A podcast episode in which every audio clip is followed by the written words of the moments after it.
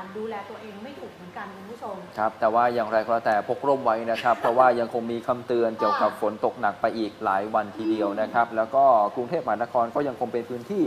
ที่จะมีฝนตกค่ะต่อเนื่องไปอีกระยะหนึ่งนะครับ ตกมากตกน้อยพกร่มไว้ดีกว่าอืมนะครับ เพราะว่าถ้าไปตากฝนเนี่ยแม้ว่าจะเพียงเล็กน้อยก็อาจจะทำให้ไม่สบายกันได้นะครับ ใครเข้ามากันแล้วนะคะ ก็ กดไลค์กดแชร์กันหน่อยนะคะ แล้วก็ทักทายกันได้ค่ะ เดี๋ยวเริ่มต้นเนี่ยเราคุยกันเรื่องโพลก่อนค่ะคุณผู้ชมค่ะ วันนี้เนี่ยมีความคืบหน้าในกรณีที่โรงพยาบาลที่สระบุรีเนี่ยถูกแฮ็กข้อมูลคอมพิวเตอร์ไปนะคะ เราจะมาตั้งเป็นโพลถามคุณผู้ชมกันค่ะว่า คุณผู้ชมจะมีวิธีป้องกันการเจาะข้อมูลคอมพิวเตอร์หรือการโดนแฮ็กเนี่ยยังไงบ้างคะข้อแรกนะคะ คอยสำรองข้อมูลตลอดเวลา คอย backup ข้อมูลเนี่ยแหละ ว่างๆมีอะไรทำอะกด backup ข้อมูลเก็บไว้ในเครื่องก่อนแบบนี้นะคะ ข้อ 2 ค่ะ ซื้อซอฟต์แวร์หรือว่าโปรแกรมของจริงเออเพราะบางทีเนี่ย เราแบบเอ้ยซื้ออันนี้เอาก็ได้ถูกกว่าอะไรอย่างเงี้ยแล้วก็เดี๋ยวก็จะเกิดปัญหาภายหลังตามมานะคะ ส่วนข้อ 3 จ้างพนักงานฝ่ายไอทีจ้างแบบประจำเลย แล้วก็ให้เขาดูแลยาวๆไปเลย พอมีปัญหาอะไรก็ค่อยๆคุยกันถามกันว่าพี่ข้าแบบนี้ทำยังไงแบบไหนดีแบบนี้นะคะ ส่วนข้อ 4 ค่ะ ไม่เข้าเว็บไซต์ หรือไม่เข้าไฟล์ที่ดูแล้วมันไม่ปลอดภัยอะนามสกุลคุ้นๆนะ เห็นแบบเอ้ยนามสกุลแบบนี้แหละ ใช่แหละ เป็นไฟล์เอกสารแหละ แต่ว่าลองอ่านชื่อให้ครบก่อนว่าจริง ๆ เป็นไฟล์เอกสารจริง ๆ หรือว่าเป็นไฟล์ที่แบบ แอบเปลี่ยนตัวอักษรบางตัวหรือเพิ่มจุดบางจุดไปอย่างเงี้ยค่ะอืมอ่าก็ลองดูกันนะคะคุณผู้ชม ส่งความคิดเห็นกันมาค่ะผ่านทาง Facebook Fanpage ของไทย PBS นะคะ แล้วก็ทาง YouTube Twitter อ่าทักทายคุณผู้ชมนะครับทาง YouTube นะครับคุณ vivo เข้ามาทักทายแล้วนะครับ อืม แล้วก็บอกว่าฝนตกที่ไหน ไม่ซ้ำแล้วจะเอาน้ำที่ไหนทำนาอ๋อนะครับ คือตอนนี้ยังมีพื้นที่ที่ยังแล้งอยู่นะฮะอ่า อย่างเช่นในพื้นที่ภาคอีสานตอนใต้ ค่ะคือฝนยังลงไปไม่ถึงนะครับ อาจจะต้องรออืมมีพายุสักลูกหนึ่งซึ่งต้องเข้าทางนั้นเนี่ยนะฮะอืม ถึงจะสามารถที่จะเติมน้ำในพื้นที่เอ่ออีสานตอนล่างได้นะครับ เพราะว่ายังมีหลาย ๆ จุดที่ว่ามีฝนตก ค่ะ แต่ว่าก็เป็นทางตอนเหนือ หรือภาคอีสานตอนเหนือนะครับอ่าทักทายคุณมะรอบีนะครับ คุณเฮียแท้ คุณนัทพงศ์ บอกว่าบ้านดอนสุราษฎร์ธานีเช้านี้อากาศดีนะครับอ่าอืมคุณอาบูด้วยนะครับ สวัสดีนะครับ ค่ะอ่าเดี๋ยวสวัสดีวันพฤหัสบดีคุณผู้ชมทุกท่านก่อนนะคะ วันนี้สีส้มเลย สีส้มเนี่ยสร้างความรู้สึกยินดีที่จะให้และแบ่งปัน ข้อมูลนี้นะคะจากคลินิกสุขภาพจิตนายกแพทย์นายนายแพทย์เจษดานะคะคุณผู้ชม สามารถดาวน์โหลดรูปสวยๆแบบนี้ แล้วก็ส่งต่อกันในสื่อสังคมออนไลน์ได้ค่ะทั้งทางไลน์ Facebook หรือว่าช่องทางอื่นๆได้นะคะ ผ่านทาง www.thaipbs.or.th สวัสดีอะอืมก็โหลดกันได้ แล้วก็ส่งต่อกันได้นะคะ แล้วก็ถ้าเกิดว่าคนอื่นเนี่ยอยากได้วันศุกร์วันเสาร์เข้าไปที่เว็บไซต์นี้ มีให้ครบ 7 วัน มีให้หลาย ๆ แบบด้วยอะอันนี้เป็นรูปแบบธรรมชาติใช่ไหมพี่ดี จริง ๆ อยากจะถามคุณผู้ชมเหมือนกันถามคุณยิ้มด้วยก็ได้ ลองเดาดูว่าอันนี้พระอาทิตย์ขึ้นหรือพระอาทิตย์ตก คล้ายกันช่างภาพต้องตอบได้อะเออทำคำตอบได้เหรออ่าจูนคุณผู้ชมลองเดาดูว่า อันนี้พระอาทิตย์ขึ้นหรือพระอาทิตย์ตก เอ้ยยิบเดาว่าพระอาทิตย์ตกเพราะว่าถ้าพระอาทิตย์ขึ้นไม่น่าจะชวนกันมาแบบโอ้ยเช้าไปไม่ตื่น อันนี้เอาตัวเองว่านะ ผมว่าพระอาทิตย์ตกตก เหมือนกัน เพราะว่าเอ่อช่วงข้างล่างมันมืด อ่าอ่าอ่าช่างภาพเฉลยหน่อยฮะ ไม่รู้เหมือนกัน น่าจะตกอ่าน่าจะตก อะผมเห็นด้วยกับคุณยิ้มแหละก็คือว่าช่วงเวลาแบบยังไม่สว่างเนอะใครจะมานั่งตรงนี้นะครับอ่าอาจจะมาดูพระอาทิตย์ตกกัน ค่ะ อัปเดตสถานการณ์โควิด -19 ทั่วโลกกันนะคะ ตอนนี้ยอดผู้ติดเชื้อเนี่ยปาไป 27 ล้าน น่าจะเกินครึ่งแล้วล่ะค่ะพี่ดี อืม ติดเชื้อรวมสะสมเนี่ยอันดับหนึ่งยังคงเป็นสหรัฐอเมริกานะคะ อันดับ 2 อินเดีย อันดับ 3 บราซิลค่ะ ในขณะที่อินเดียยังคงยืนหนึ่ง ในเรื่องของการติดเชื้อรายวันสูงสุดนะ 80,000 กว่าคนโหยนี่ถ้าเขาวันละ 70,000 80,000 90,000 นี่ มันเป็นอัตราการการติดเชื้อที่สูงมากแบบล้ก้าวไมกระโดดเลยนะครับอืมเพราะว่าอ่าสหรัฐหรือบราซิลที่ว่าค่ะเคยเป็นท็อปของโลกอืมเนี่ย ตอนนี้ติดเชื้อรายวันน้อยกว่าอินเดียสองสามเท่านะฮะเออสามเท่านะฮะ อินเดียเนี่ยติดเชื้อมากกว่าเขาสองสามเท่าเลยนะครับค่ะเอ่ออัปเดตล่าสุดของ World Meter นะครับ ตัวเลขผู้ติดเชื้อขยับขึ้นไปที่ 28 ล้านแล้วนะครับ แต่ก็ยังพอมีข่าวดีละอะนะครับ เพราะว่าจำนวนของผู้ที่หายป่วย รักษาหายแล้วก็ทะลุ 20 ล้านเหมือนกันอืมก็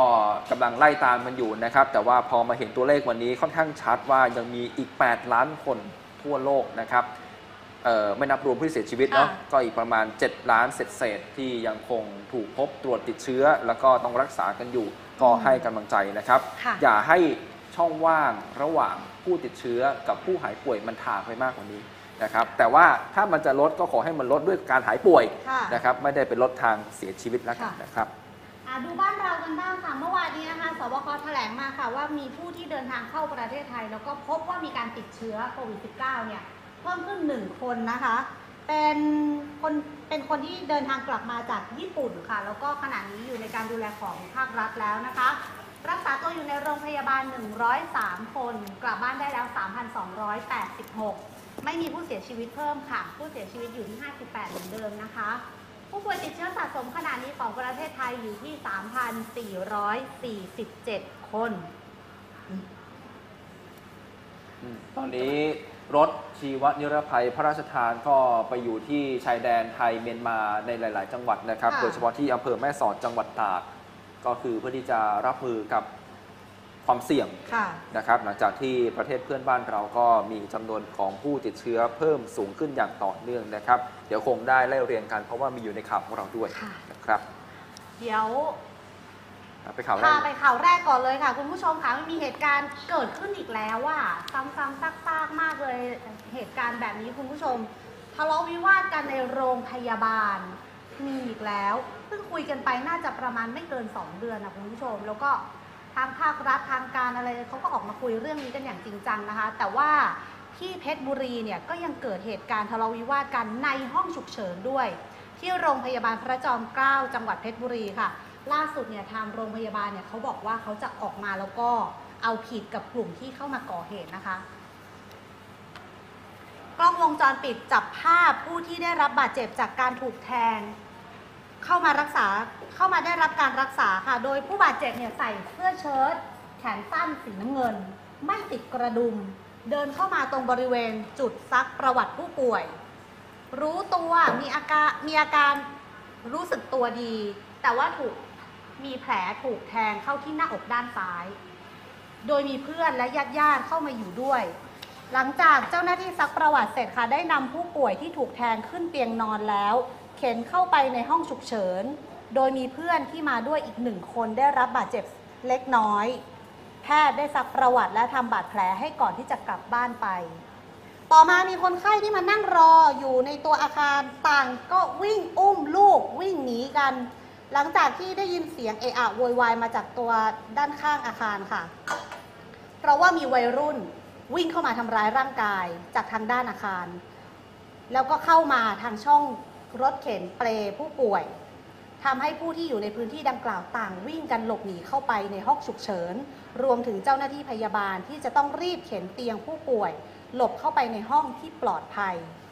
ล่าสุดนายแพทย์ เพชรเริกแทนสวัสดิ์นายแพทย์สาธารณสุขจังหวัดเพชรบุรี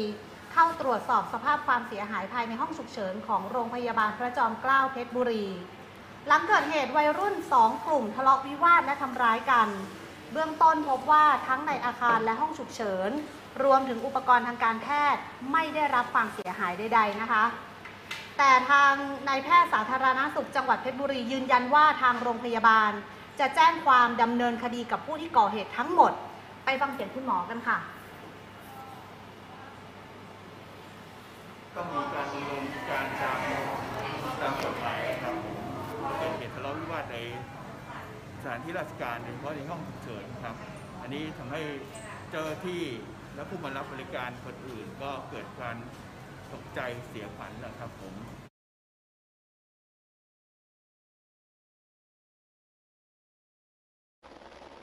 สวัสดีสค่ะวัสดีคุณผู้ชมด้วยนะครับ ผมมาแล้วนะฮะ เดี๋ยวกล้องนะฮะสวัสดีครับคุณผู้ชมครับ เดี๋ยวเล่าต่อเรื่องนี้เลยแล้วกันนะครับ วันนี้มาช้าหน่อยเพราะว่ามีภารกิจ เออเมื่อสักครู่นี้เขาก็เป็นภาพเหตุการณ์กล้องวงจรปิดบันทึกภาพได้ในสถานพยาบาล อืม เกิดขึ้นอีกแล้ว จริงๆเมื่อวานนี้ฮะว่าใครได้รับชมรายการข่าวจัดเต็มก็คงจะได้ดูกันแบบเต็มรูปแบบเต็มเนาะ รูปแบบนะครับ คือเป็นภาพวงจรปิดที่ติดอยู่ในห้องเออ ฉุกเฉินนะครับ ครับ คือสองฝากฝั่งเนี่ยดูเหมือนว่าจะไปเจอกันก่อนที่ร้านหมูกระทะ ครับ นะครับ คนหนึ่งเนี่ยไปทำไปแทงอีกคนหนึ่ง ส่วนอีกคนเนี่ยถูกแก้วฟาดหัวแตก โอ้ คนเหมือนหัวแตกเนี่ยมาก่อนครับ นะครับ คนหัวแตกมาก่อนนะครับ แต่ว่าคนถูกแทงเนี่ยถูกนำส่งโรงพยาบาลภายหลังนะครับ และเพื่อนของฝั่งคนที่ถูกแทงเนี่ยตามมา มาเจอกันในโรงพยาบาลเดียวกันโอ้โหคือไปทะเลาะกันที่ร้านอาหารก่อนนะฮะครับ หัวแตกคนหนึ่งถูกแทงเข้าที่ปอดคนหนึ่ง ถูกส่งโรงพยาบาลเดียวกัน แล้วพักพวกก็ตามกันไป แล้วก็ไปเจอคู่กรณี ไปเจอคนหัวแตกอืมฝั่งคนที่ถูกแทงเนี่ยไปเจอพวกคนที่หัวแตก แล้วก็รุมทำร้ายกันอย่างภาพที่ได้เห็นกันไปเมื่อสักครู่นะครับ จริงๆเนี่ยฝั่งคนหัวแตกนี่มีเพื่อนตามมาด้วยทีหลังนะครัฮะบอ่าแต่ว่าถ้าได้เห็นภาพเหมือนเมื่อสักครู่นี้เนี่ยนี่คือช่วงที่ตำรวจเนี่ยไประงับเหตุฝั่งของ ที่ถูกแทง จะไปรุมทำร้ายคนหัวแตกนะครับตำรวจอยู่ในเหตุการณ์แล้วนะครับ แต่ว่าจำนวนเนี่ยน้อยกว่าอย่างเห็นได้ชัดนะครับ ก็เกิดเหตุวุ่นวายขึ้นพอสมควร คนไข้รายอื่น ๆ คุณหมอคุณพยาบาลก็แตกตื่นรีบพากันออกมาจากจุดตรงนั้นเนี่ยนะฮะเอ่อคือหลังจากนั้นเนี่ยมีเพื่อนของฝั่งหัวแตกเนี่ยตามมาด้วยนะอืมตำรวจต้องรีบเคลียร์บอกว่าขอให้อยู่ข้างนอกอาคาร อืม คือจับแยกกันเลยนะครับ เพราะว่ากลัวว่าไปเจอกันเนี่ยเดี๋ยวจะบานปลายหนักหนามากยิ่งกว่านี้ อย่างที่คุณยิ้มบอกแหละคือเกิดขึ้นอีกแล้วนะฮะ อืม เออแล้วก็อืมเราเห็นว่าหลาย ๆ ครั้งที่เป็นข่าวออกมาเนี่ยก็ หน่วยงานที่เกี่ยวข้องทางโรงพยาบาลเองก็บอกครับ ว่าจะมีมาตรการอย่างนั้นอย่างนี้นะครับ แต่สุดท้ายมาตรการต่าง ๆ ดูเหมือนว่าจะไม่ได้ช่วยอะไรหรอกนะครับ โอ้ พื้นฐานสำคัญคือต้องอาจจะต้องเคารพสถานที่กันเสียก่อนค่ะ อืม นะครับเอ่อจริงๆแล้วไม่มีสถานที่ใดที่คุณสามารถทะเลาะกันได้ครับอยู่แล้ว หรือทำร้ายร่างกายกันได้อยู่แล้วนะฮะเอ่อยกเว้นว่าเป็นกีฬาสากลเนาะ อ๋อ อะเพราะฉะนั้นที่ไหนก็ไม่ควรทำทั้งสิ้นนะครับ แต่มันก็จะต้องมี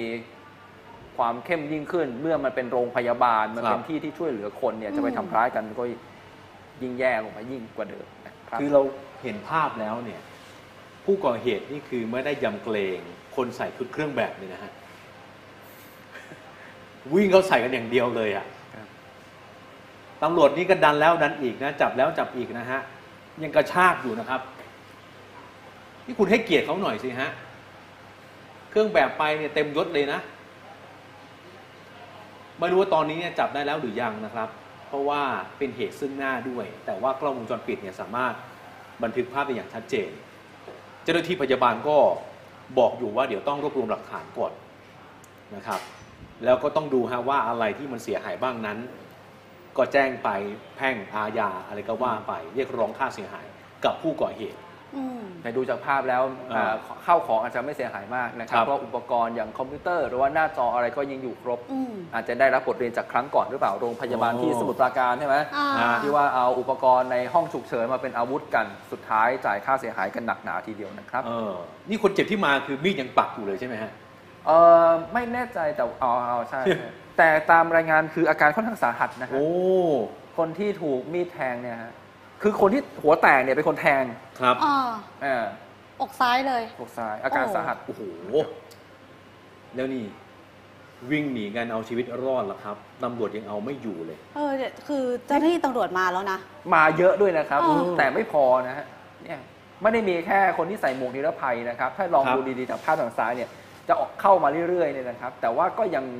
เหมือนกับเยอะมากๆกับฝากฝั่งที่มาทะเลาะวิวาทกันเนี่ยฮะเติมเข้ามาเรื่อยๆเนี่ยฮะอ๋อ ยังเอายังไม่ค่อยจะอยู่เลย ครับโอ้โหแรงมาแรงกลับแบบนี้นะเราท้าคุณฮะ เจอหน้ากันเนี่ยโอ้ไม่เอาเดี๋ยวเดี๋ยวเขามันมันไส้ผมเดี๋ยวเขาจะมาเจอจริง ท้าเขาทุกวันเลยอะ เออเราท้าคุณแบบว่าใครระงับอารมณ์โกรธได้ก่อน คนนั้นชนะอย่างนี้ดีกว่าอืมอันนี้แทนที่จะกินหมูกระทะกันอร่อยอร่อยๆเนาะอืมไปคุยไปกินข้าวฟรีอะอยากกินข้าวฟรีก็ว่าไป ให้เลือกแบบว่าเสียเงินไม่เยอะกลับไปกินข้าวฟรี นั่นสิ โอ้ย แล้วเนี่ยดูสิฮะ ขนาดในภาวะสงครามเนี่ยเขายังเว้นกันเลยนะ อะไรที่เป็นเครื่องหมายที่บ่งบอกถึงการรักษา สงครามเขายังไม่ไปทำลายกันเลย แต่นี่นะฮะ โอ้โห ในเมืองไทยนี่อะไรกันนี่ บางโรงพยาบาลคืองบเขาเยอะเขาก็พอที่จะ ปรับปรุงเปลี่ยนแปลงอะไร ไปได้บ้างในการป้องกันนะครับ แต่นี่คือว่าในห้องฉุกเฉินเขาเนี่ยเตียงอยู่นี่เลยทางเข้าเลยนะปกติแล้วฉุกเฉินก็ก็อยู่ใกล้ทางเข้าอยู่แล้ว หันหน้ามาทางนี้ทำไมใช่ไหม ทางนี้ไม่ได้อยู่ห้องฉุกเฉิน เนี่ยดูฮะคนเขาไม่รู้เรื่องด้วยเนี่ยหลบไปทางไหนก็เจอเนี่ยอืม กำลังทั้งนั้นเลยอะอ๋อ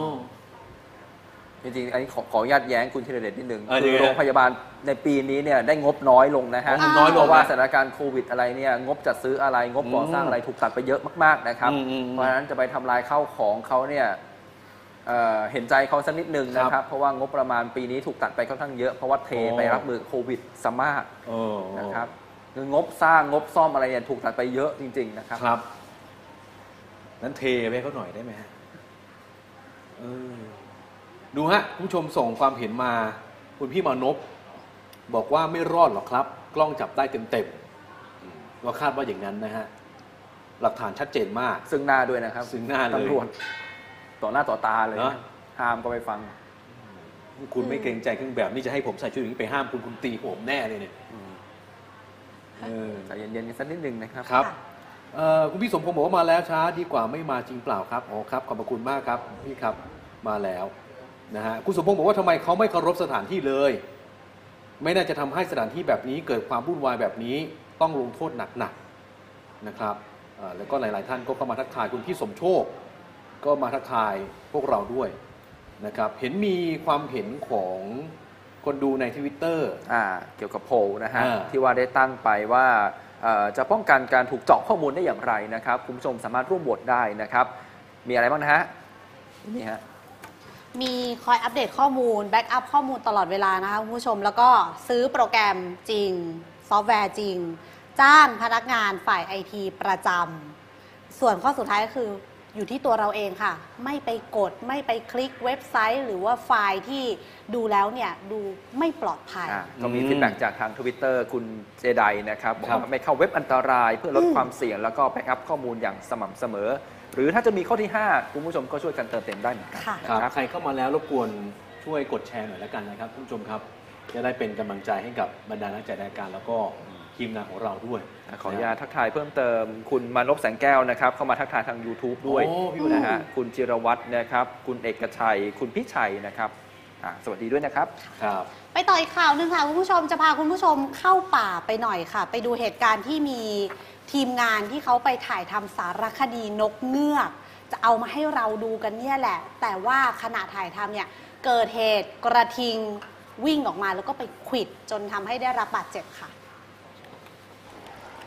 เฮลิคอปเตอร์ของกรมอุทยานแห่งชาติสัตว์ป่าและพันธุ์พืช ซึ่งบินมาจากจังหวัดนครสวรรค์นำตัวนายพิทยาช่วยเหลือหรืออาจารย์ออสนักวิจัยและผู้เชี่ยวชาญด้านนกเงือก และคณะถ่ายทำสารคดีโทรทัศน์ ชุดเรื่องราวจากนกเงือกเขาใหญ่ มาลงจอดที่สนามด้านหลังองค์การบริหารส่วนตำบลหนองน้ำแดงอำเภอปากช่องจังหวัดนครราชสีมา เพื่อที่จะนำตัวส่งไปที่โรงพยาบาลปากช่องนานา หลังจากที่นายพิทยาถูกกระทิงที่กระโดดออกมาจากป่าข้างทางขวิดเข้าที่ข้างขวาทำให้ขาผิดรูป ในขณะที่ตัวเขาเองกำลังเดินสำรวจเส้นทาง เพื่อเตรียมพร้อมถ่ายทำสารคดี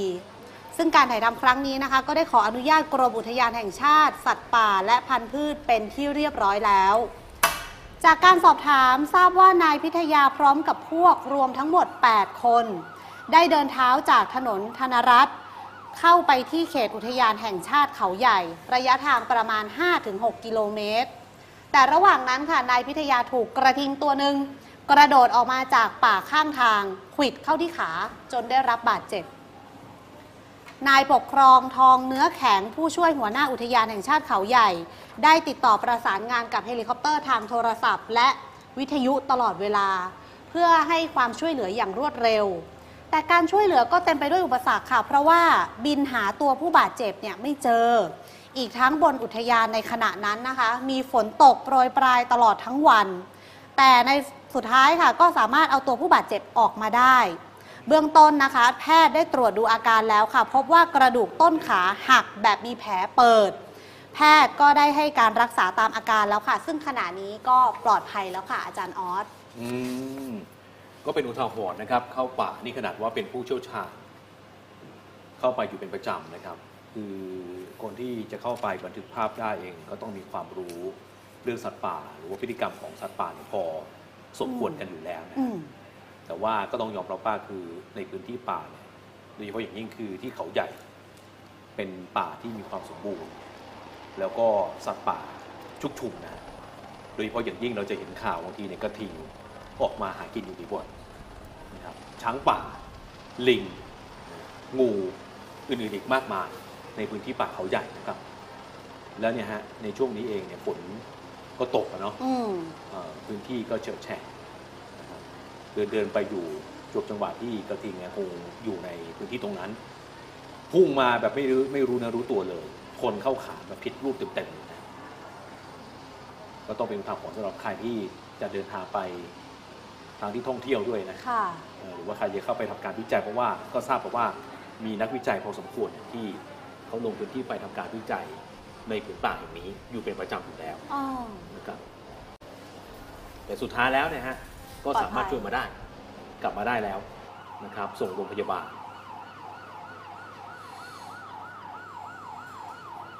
ก็ชื่นชมทุกหน่วยงานนะคะ ก็พอเกิดเหตุเราก็ให้ความช่วยเหลือกัครันบอย่างรวดเร็วเลยนะคะอืมคุณผู้ชมพาคุณผู้ชมไปที่พิษณุโลกค่ะ มีเหตุการณ์น่าสลดใจเกิดขึ้นกับคู่พ่อลูกค่ะครับ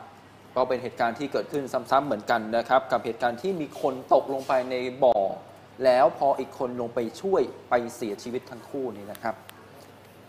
เหตุการณ์ล่าสุดเกิดขึ้นที่พิษณุโลกนะครับ หน่วยกู้ภัยพร้อมด้วยชาวบ้านในพื้นที่ช่วยกันดึงร่างของสองพ่อลูกที่อยู่ตรงก้นบ่อบาดาลเนี่ยครับคือนายพานุพันธ์มากโพคาเป็นลูกชายนะครับอายุ 28 และนายบุญส่งอายุ 58 คนนี้เป็นพ่อ ทั้งคู่เสียชีวิตนะครับ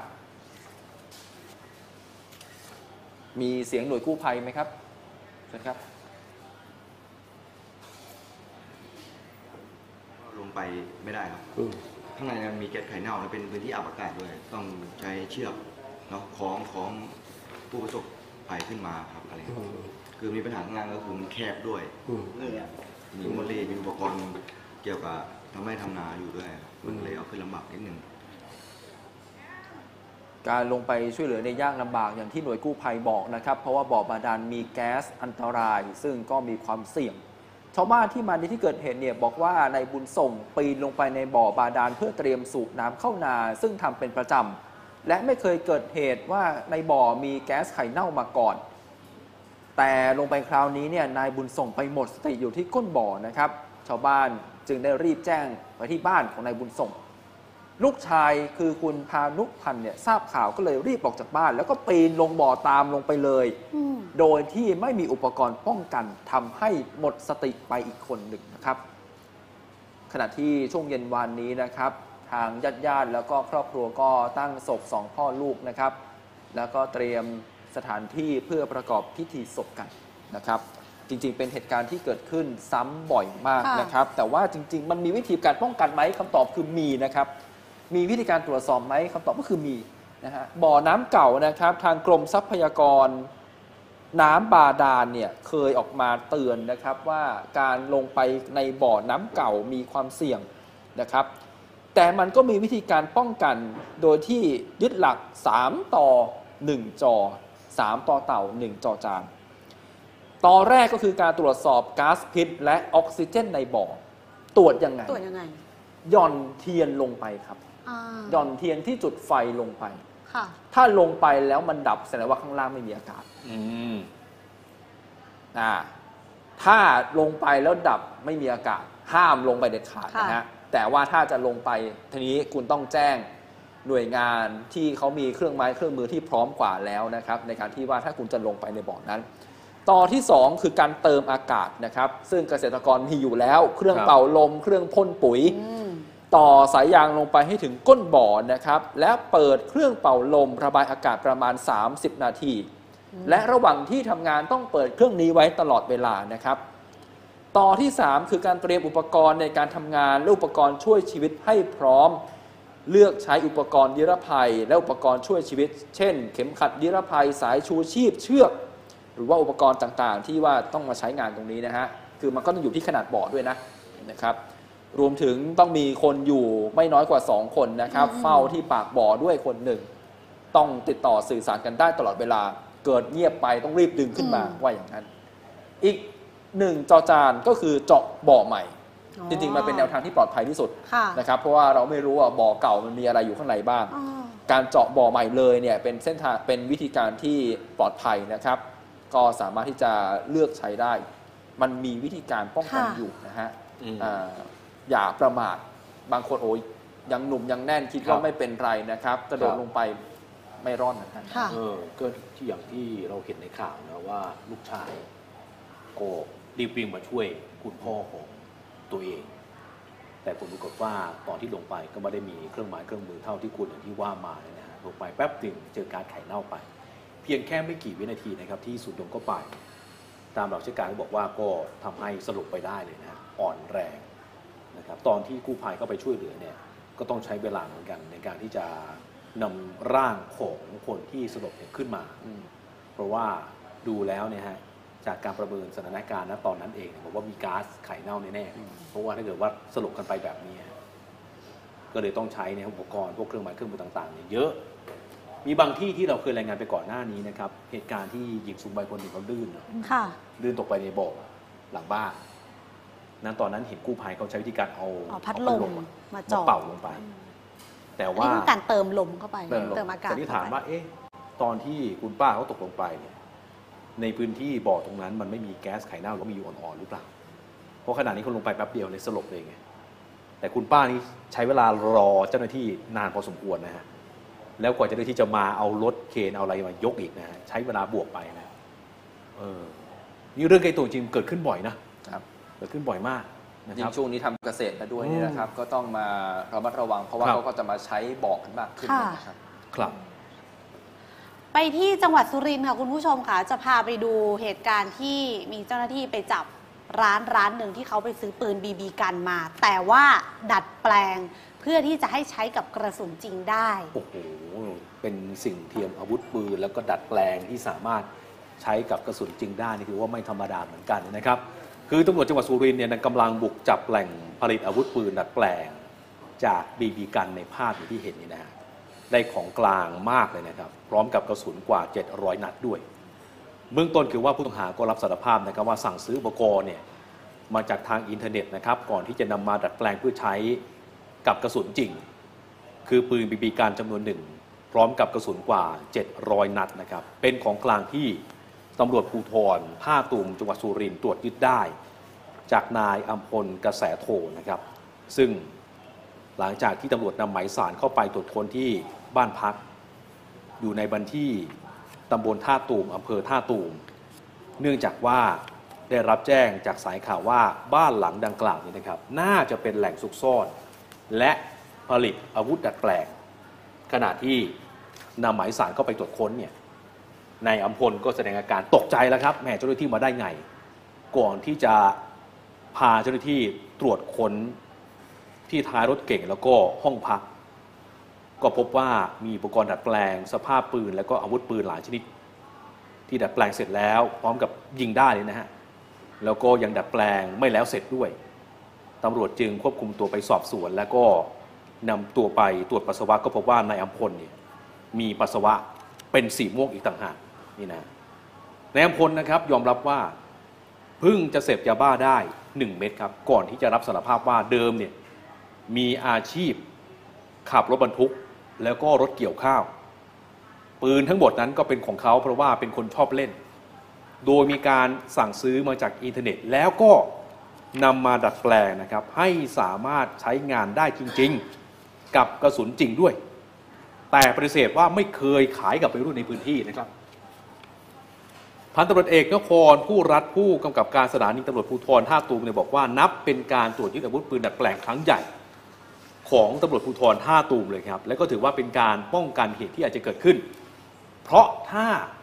อาวุธปืนเหล่านี้นะครับ หลุดออกไปได้เนี่ยนะฮะก็อาจจะนำไปสู่ความรุนแรง โดยเฉพาะในกลุ่มเด็กและเยาวชนได้ ดูสิจากบีบีกันเนี่ยก็เรียกว่าเหมือนแล้วนะ กับสิ่งเทียมอาวุธปืน บีบีกันนี่เขาต้องเออ มีใบอนุญาตปืนไหมคะ หรือว่าซื้อได้เลย ไม่เคยซื้อ ไม่ไม่ต้ต้อองงเนาะซื้อได้เลย โอ้อันนี้ง่ายยิ่งง่ายเลยอะเคยแล้วซื้อยิ่งตอมานดัดเด็กแปลง แล้วยิ่งมาดัดแปลงใช้กับกระสุนจริงได้อีกเนี่ยเออ โอ้โหเนี่ยโอ้โหนี่เจอแบบนี้ก็ก็น่ากลัวแล้ว ยิ่งใส่กระสุนปืนยิงได้อีกนะ ถือว่าคนที่เขาดัดแปลงได้เขาเก่งมีความสามารถนะคะ แต่ใช้ในทางที่อืม ไม่ถูกต้อง ครับเอาละฮะ ไปดูเรื่องอื่นกันต่อเลยดีกว่า ในกรณีที่สสท่านหนึ่งนะคะเขาเอาคลิปวิดีโอออกมาให้ประชาชนได้ดูกันว่าที่โคราชเนี่ยสถานที่สถานที่หนึงใกล้ ๆ กับตลาดในโคราช มีการเปิดบ่อนการพนันเกิดขึ้น 24 ชั่วโมงนะคะ เมื่อวานเราเล่าเรื่องนี้ให้ฟังไปแล้ว ล่าสุดค่ะ ผู้บังคับการตำรวจภูธรจังหวัดนะคะ ออกมาปฏิเสธ ที่จะให้สัมภาษณ์กับสื่อมวลชนค่ะ โดยบอกเพียงสั้น ๆ ว่า ได้ส่งชุดสืบสวนไปตรวจสอบสถานที่ที่ถูกกล่าวอ้างแล้ว จริงไม่จริงใช่ไม่ใช่ เดี๋ยวดูกันอีกทีค่ะกรณีที่นายมงคลกิจสุขสินธารานนท์สสพักไทยศรีวิไล ได้โพสต์คลิปวิดีโอลง Facebook อ้างว่ามีการลักลอบเปิดบ่อนพนันใกล้กับตลาดแห่งหนึ่งในเขตเทศบาลนคร นครราชสีมา ซึ่งภายในคลิปภาพค่ะ จะเห็นบรรยากาศนักพนันจำนวนมาก รุมล้อมโต๊ะพนันกันทั้งวัน ผู้สื่อข่าวได้เกาะติดอยู่ที่กองบังคับการตำรวจภูธรจังหวัดนครราชสีมา แต่ไม่ปรากฏว่าพลตำรวจตรีสุจินนิตพานิชผู้บังคับการตำรวจภูธรจังหวัด ปฏิบัติภารกิจที่กองบังคับการแห่งนี้นะคะ ไม่เจอตัวท่านนะคะ มีเพียงตำรวจหน้าห้องค่ะ มาแจ้งให้ทราบว่า ทางพลตำรวจตรีสุจินไม่สะดวกที่จะให้สัมภาษณ์ใด ๆ มีเพียงการให้สัมภาษณ์ทางโทรศัพท์กับผู้สื่อข่าวสั้น ๆ ค่ะว่า ขณะนี้เนี่ยยังไม่สามารถยืนยันได้ชัดเจนนะคะว่าภาพที่ปรากฏในคลิปวิดีโอ เป็นบ่อนในพื้นที่จังหวัดโคราช จังหวัดนครราชสีมาจริงหรือไม่ และเป็นการลักลอบเล่นการพนันในสถานที่ใด หรือเป็นภาพที่เกิดขึ้นในช่วงเวลาใด ซึ่งอันนี้เนี่ยต้องตรวจสอบให้แน่ชัด ขณะนี้ค่ะก็มีการส่งชุดสืบสวน ลงพื้นที่หาข่าวบริเวณจุดที่ถูกกล่าวอ้างแล้วนะคะ ขณะเดียวกันค่ะ ผู้สื่อข่าวก็ได้ติดต่อขอสัมภาษณ์พลตำรวจโทภูลทรัพย์ประเสริฐศักดิ์ ผู้บัญชาการตำรวจภูธรภาค 3 แต่ปรากฏว่าท่านไปราชการที่กรุงเทพมหานครค่ะ ผู้สื่อข่าวได้ลงพื้นที่ไปตรวจสอบบริเวณซอยข้างตลาดแห่งหนึ่ง ซึ่งเป็นสถานที่ที่นายมงคลกิจ กล่าวอ้างว่าเป็นจุดที่มีการเปิดบ่อนการพนันเย้ยกฎหมาย 24 ชั่วโมง ก็ตามภาพค่ะ เงียบกริบไม่มีรถวิ่งเข้าออกซอยดังกล่าวแบบพลุกพล่านแต่อย่างใด ขณะที่ชาวบ้านที่อยู่บริเวณนั้นนะคะ ก็ ไม่มีใครพูดถึงเรื่องนี้ อ๋อเดี๋ยวก่อนที่จะไปไกลนะครับ ขออนุญาตเพิ่มข้อมูลตรงนี้ก่อน เมื่อวานนี้2ทุ่ม 42 นาทีนะครับอืมคุณมงคลกิจสุขสินธารานนท์โพสต์ใน Facebook ของเขาเองนะฮะ ชี้แจงเพิ่มเติมอย่างนี้นะครับบ่อนโคราชเป็นคลิปเก่าเอ้ามี FC ส่งมาให้เพิ่งบอกทีหลังเอ้าว่าเคยเกิดขึ้นจริงในอดีตอ๋อไม่ระบุอำเภอจังหวัด เอาพี่เต้ ก่อนที่จะใส่กัน ก็ก็ผมรับฟัว่างใช่บ่อนข้มูเลก่ยก็บอกว่าเป็นโปรแกรม ลงหนัง เออที่บ่อนหรือเปล่า เมื่อวานก็ตั้งคำถามอยู่ใช่ไหมเออก็ทำอะไรก็แลกเหรียญหรือเปล่า เราก็ไม่ได้เจาะจงนะฮะ ว่าเป็นบ่อนเลยนะ ก็ตั้งข้อสังเกตให้นี่แหละ นักข่าวก็พยายามไปถามท่านผู้การน่ะท่านผู้การหายไปไหนแล้วครับ อ่า แล้วนี่ฮะเขาขับรถไปแบบนี้โอ้โหเดี๋ยวนะ เป็นคลิปเก่าใช่ไหมคลิปเก่าคลิปเก่า เขาตอบมาอย่างนี้นะฮะ เขาอัปเดตเพิ่มมาแบบนี้เอออ่าลงคนกิจบอกว่าเป็นคลิปเก่า นะครับนี่ระดับสอสอเลยนะฮะ แตะเบรกกันไม่ทันเลยนะฮะ เออ โอ้โหอุตส่าห์ตั้งหน้าตั้งตาอ่าน โถพี่เต้มาอย่างนี้เราก็ต้องเขาบอกว่าส่งสื่อไปใช่ไหมผู้การส่งสื่อไป บอกว่าอ้าวเข้าไปเนี่ย ถ้าเกิดว่ามันมีบ่อนจริง ๆ เนี่ย ออกข่าวขนาดนี้ จะมีแต่หยักย่ายแล้วมั้งเข้าไปตรวจสอบนี่เจอหยักย่ายอีกเห็นไหมฮะข้าวของไปหมดแล้วดีครับถ้าเกิดว่าเป็นคลิปเก่าจริง ไม่มีบ่อนจริงนะฮะดีมากๆครับ พวกเราเนี่ยต้องช่วยกันนะครับ ช่วยสอดส่องดูแล เพราะว่าเรื่องบ่อนการพนันแจ้งมากันเกือบทุกวัน โอ้ FC พี่เต้ FC จริงป่ะเนี่ย เอฟซีเขาส่งเขาแจ้งมาทีหลังนะฮะเออ FC เขานะ อืม FC พี่เต้นะ แหม เดี๋ยวรอบหน้านี่ถ้าพี่เต้จะต้องเอาคลิปจาก FC คนไหนมาออกเองก็น่าจะต้องถามกันก่อนนะ เมื่อไหร่ยังไงแบบไหนนะ อืมขอให้เป็นอย่างนั้น ขอให้เป็นคลิปเก่า อ่า จะได้ถือว่าไม่มีแล้วเออนะครับค่ะ อะโอ้ว่าไป นะครับอ่าพาคุณผู้ชมไปที่ต่างประเทศหน่อยนะคะ จะพาไปดูเหตุการณ์ไฟไหม้ค่ะ ที่เกิดขึ้นที่กรีซด้วยแล้วก็ที่สหรัฐอเมริกาค่ะ ไปดูที่กรีซก่อนนะครับไปเกิดเหตุไฟไหม้ที่ค่ายผู้อพยพที่ใหญ่มากๆของกรีซนะครับทำให้ผู้อพยพกว่า 10,000 คนเนี่ยไม่มีที่อยู่อาศัย ขณะที่ไฟป่าในรัฐแคลิฟอร์เนียของสหรัฐก็ยังไม่คลี่คลายนะครับ ไปที่กรีซก่อนนะครับ ผู้อพยพพากันขนข้าวของ หนีอย่างแตกตื่นนะครับหลังจากเกิดไฟไหม้รุนแรงในค่ายผู้อพยพโมเรีย บนเกาะเลสบอส ซึ่งเป็นค่ายผู้อพยพที่ใหญ่ที่สุดในกรีซโดยไฟลุกไหม้รุนแรงแล้วก็เผาผลาญพื้นที่ส่งในค่ายอย่างรวดเร็วนะครับ ผู้อพยพเกือบ 13,000 คนไม่มีที่อยู่อาศัย ทางการของกรีซต้องประกาศภาวะฉุกเฉินบนเกาะเลสบอส แล้วก็ส่งตำรวจเข้าไปดูแลความสงบ มีรายงานว่าผู้อพยพประมาณ 2,000 คนที่ได้รับผลกระทบจากเหตุเพลิงไหม้ จะต้องไปอยู่ที่เรือเฟอร์รี่สองลำ และเรือของกองทัพกรีซอีกสองลำเป็นการชั่วคราวนะครับ เหตุไฟไหม้นี้ยังทำให้เกิดความกังวลว่าอาจจะเกิดการระบาดของโควิด -19 นะครับ เนื่องจากผู้อพยพบางคนถูกตรวจพบอยู่แล้วว่าติดโควิด แล้วก็อาจจะทำให้เชื้อแพร่กระจายไปได้นะครับ เบื้องต้นยังไม่ทราบสาเหตุที่ทำให้เกิดเพลิงไหม้นะครับ เจ้าหน้าที่กำลังสืบสวนว่าเป็นการจงใจหรือไม่หลังจากมีการตรวจหาเชื้อโควิดในค่าย และมีผู้อพยพจำนวนมากถูกแยกตัวไปกักโรคค่ายโมเรียอยู่ภายใต้มาตรการกักโรคนะครับ หลังตรวจพบผู้อพยพติดเชื้อโควิด คนแรกเมื่อสัปดาห์ที่แล้ว และจนถึงขณะนี้ก็มีผู้อพยพได้รับการตรวจ และยืนยันว่าติดเชื้อแล้วอย่างน้อย 36 คน ส่วนเหตุไฟไหม้ในหลายพื้นที่ของสหรัฐยังไม่คลี่คลายนะครับ ทั้งไฟป่าในรัฐวอชิงตัน ออริกอน และก็แคลิฟอร์เนีย ซึ่งปัจจัยหลักก็คือกระแสลมแรงและอากาศร้อนนะครับ แต่ก็คาดว่าสภาพอากาศน่าจะดีขึ้นในเร็วๆนี้ ส่วนนี้เป็นภาพถ่ายดาวเทียมนะครับ ที่แสดงให้เห็นกลุ่มควันนะฮะนี่กลุ่มควันนะครับ ที่เกิดจากวิกฤตไฟป่าที่ปกคลุมในรัฐแคลิฟอร์เนียนะครับ ห็นเขาบอกประกาศสถานการณ์ฉุกเฉินเลยที่สหรัฐอเมริกาเรื่องไฟป่า เพราะว่าจากที่รายงานกันมาก็โอ้จะเป็นสองอาทิตย์แล้วนะอืมคือดูแล้วเนี่ยมันไม่ใช่ฟ้าผ่าเท่านั้นที่เหตุการณ์ที่สหรัฐนะใช่ไหมค่ะแคลิฟอร์เนียเนี่ยแต่ว่ามันมีบ้านหลังหนึ่งที่เขามีงานปาร์ตี้กัน จุดพลุแล้วก็พลุเนี่ยมันก็กระจายไปอยู่ในพื้นที่ป่าลุกลามเลยอ่าอ่า โอ้โห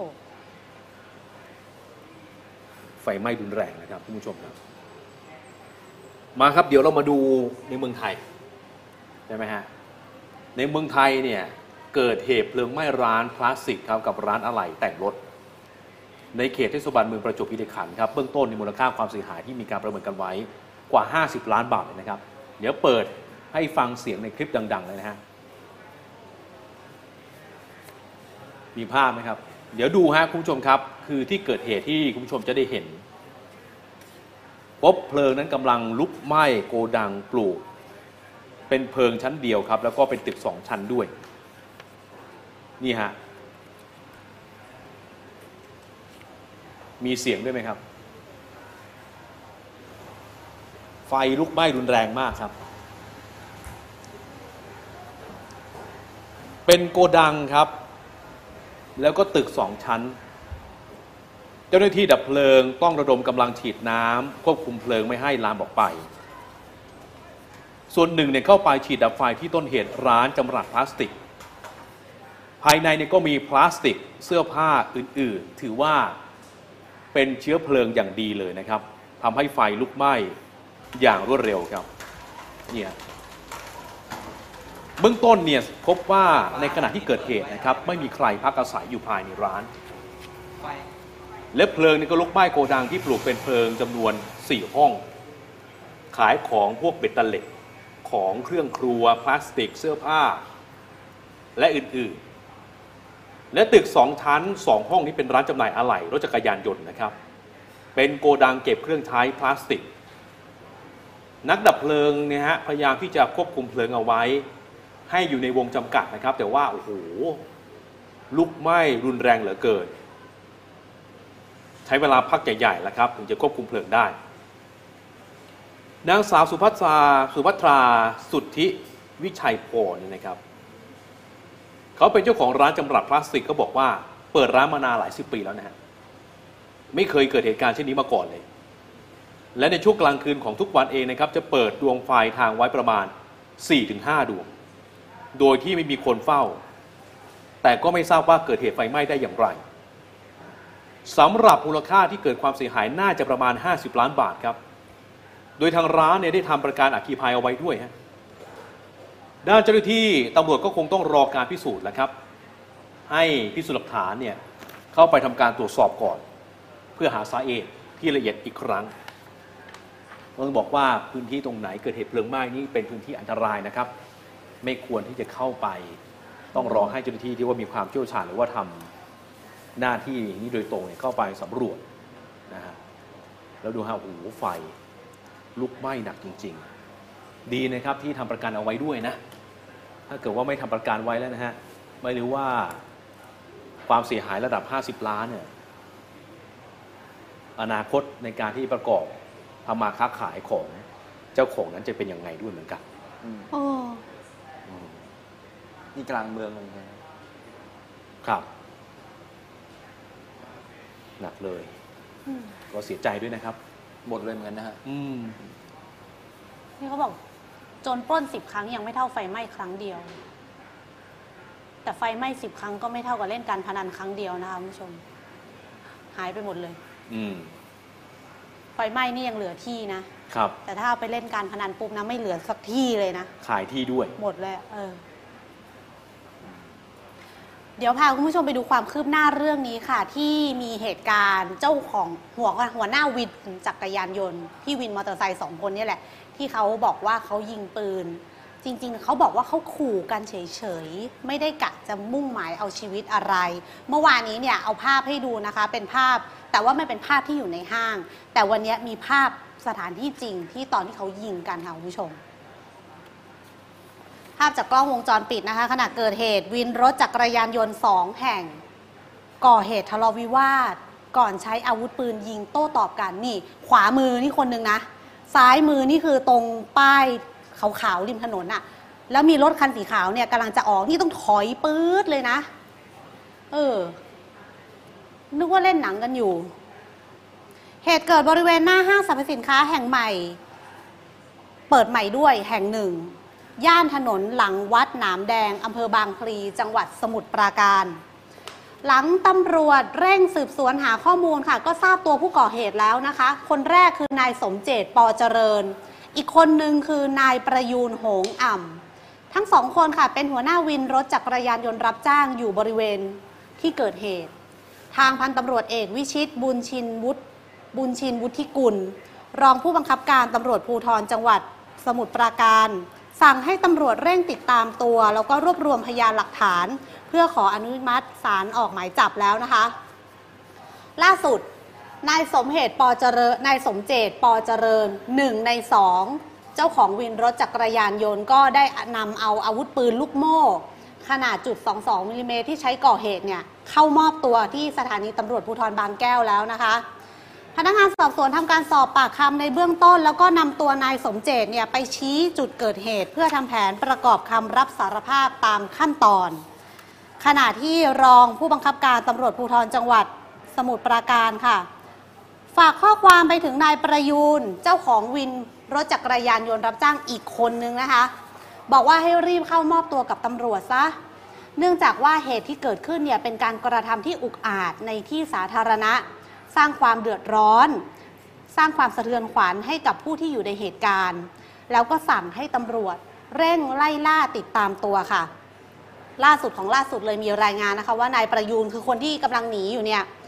อยู่ระหว่างเดินทางจากจังหวัดหนึ่งในภาคอีสานที่เขาไปหลบซ่อนตัวหลังจากก่อเหตุ แล้วตอนนี้เนี่ยก็เดี๋ยวจะเข้ามอบตัวกับตำรวจในช่วงสายของวันนี้ ดูภาพนี้นะฮะคุณผู้ชมครับ คลิปนี้ ค่อนข้างชัดเจนนะครับ คือนี่ขู่กันใช่ไหมฮะขู่นี่กันขนาดขู่นะดูฮะ คนวิ่งแตกกระเจิงเลยอะโป้งป้างโป้งป้างมาเนี่ย ดูสิ ยังกันในหนังอะมียิงไปมีก้มหลนี่บนี่ด้วยเออมีมีนั่งแบบ โอ้โหเล็งนะ ยังกับฝึกยุทธวิธีมาเลย เออหลังจากนั้นก็หายกันไป หนีกันไปนี่ก็หนีไปละอืมเออ อย่าให้ผมท้าอีกนะนี่ฮะไม่งั้นนี่ผมเนี่ยนี่ ไปไม่ได้เลยที่ไหน โอ้โหเล่นแบบ เอาอาวุธปืนเนี่ยมายิงใส่กันแบบนี้เนี่ย คือข่าวแรกเนี่ยแค่แก้วกับมีดนะฮะโอ้อ่าข่าวนี้เขาใช้ปืนกันแล้วนะครับ ปืนเลยก็ศูนย์จุดสามแปดนี่ตกเลย แถวไหนนะฮะ สมุทรปราการสมุทรปราการฮะผมจะไม่ไปนะครับ บางแก้วครับสพบางแก้วนะครับโอ้โหโหดอย่างงี้เล ยยิงกันอย่างนี้เลยอะ คือวินจักรยานยนต์สองฝั่งนะครับ ข้อพิพาทที่เกิดขึ้นก็คือ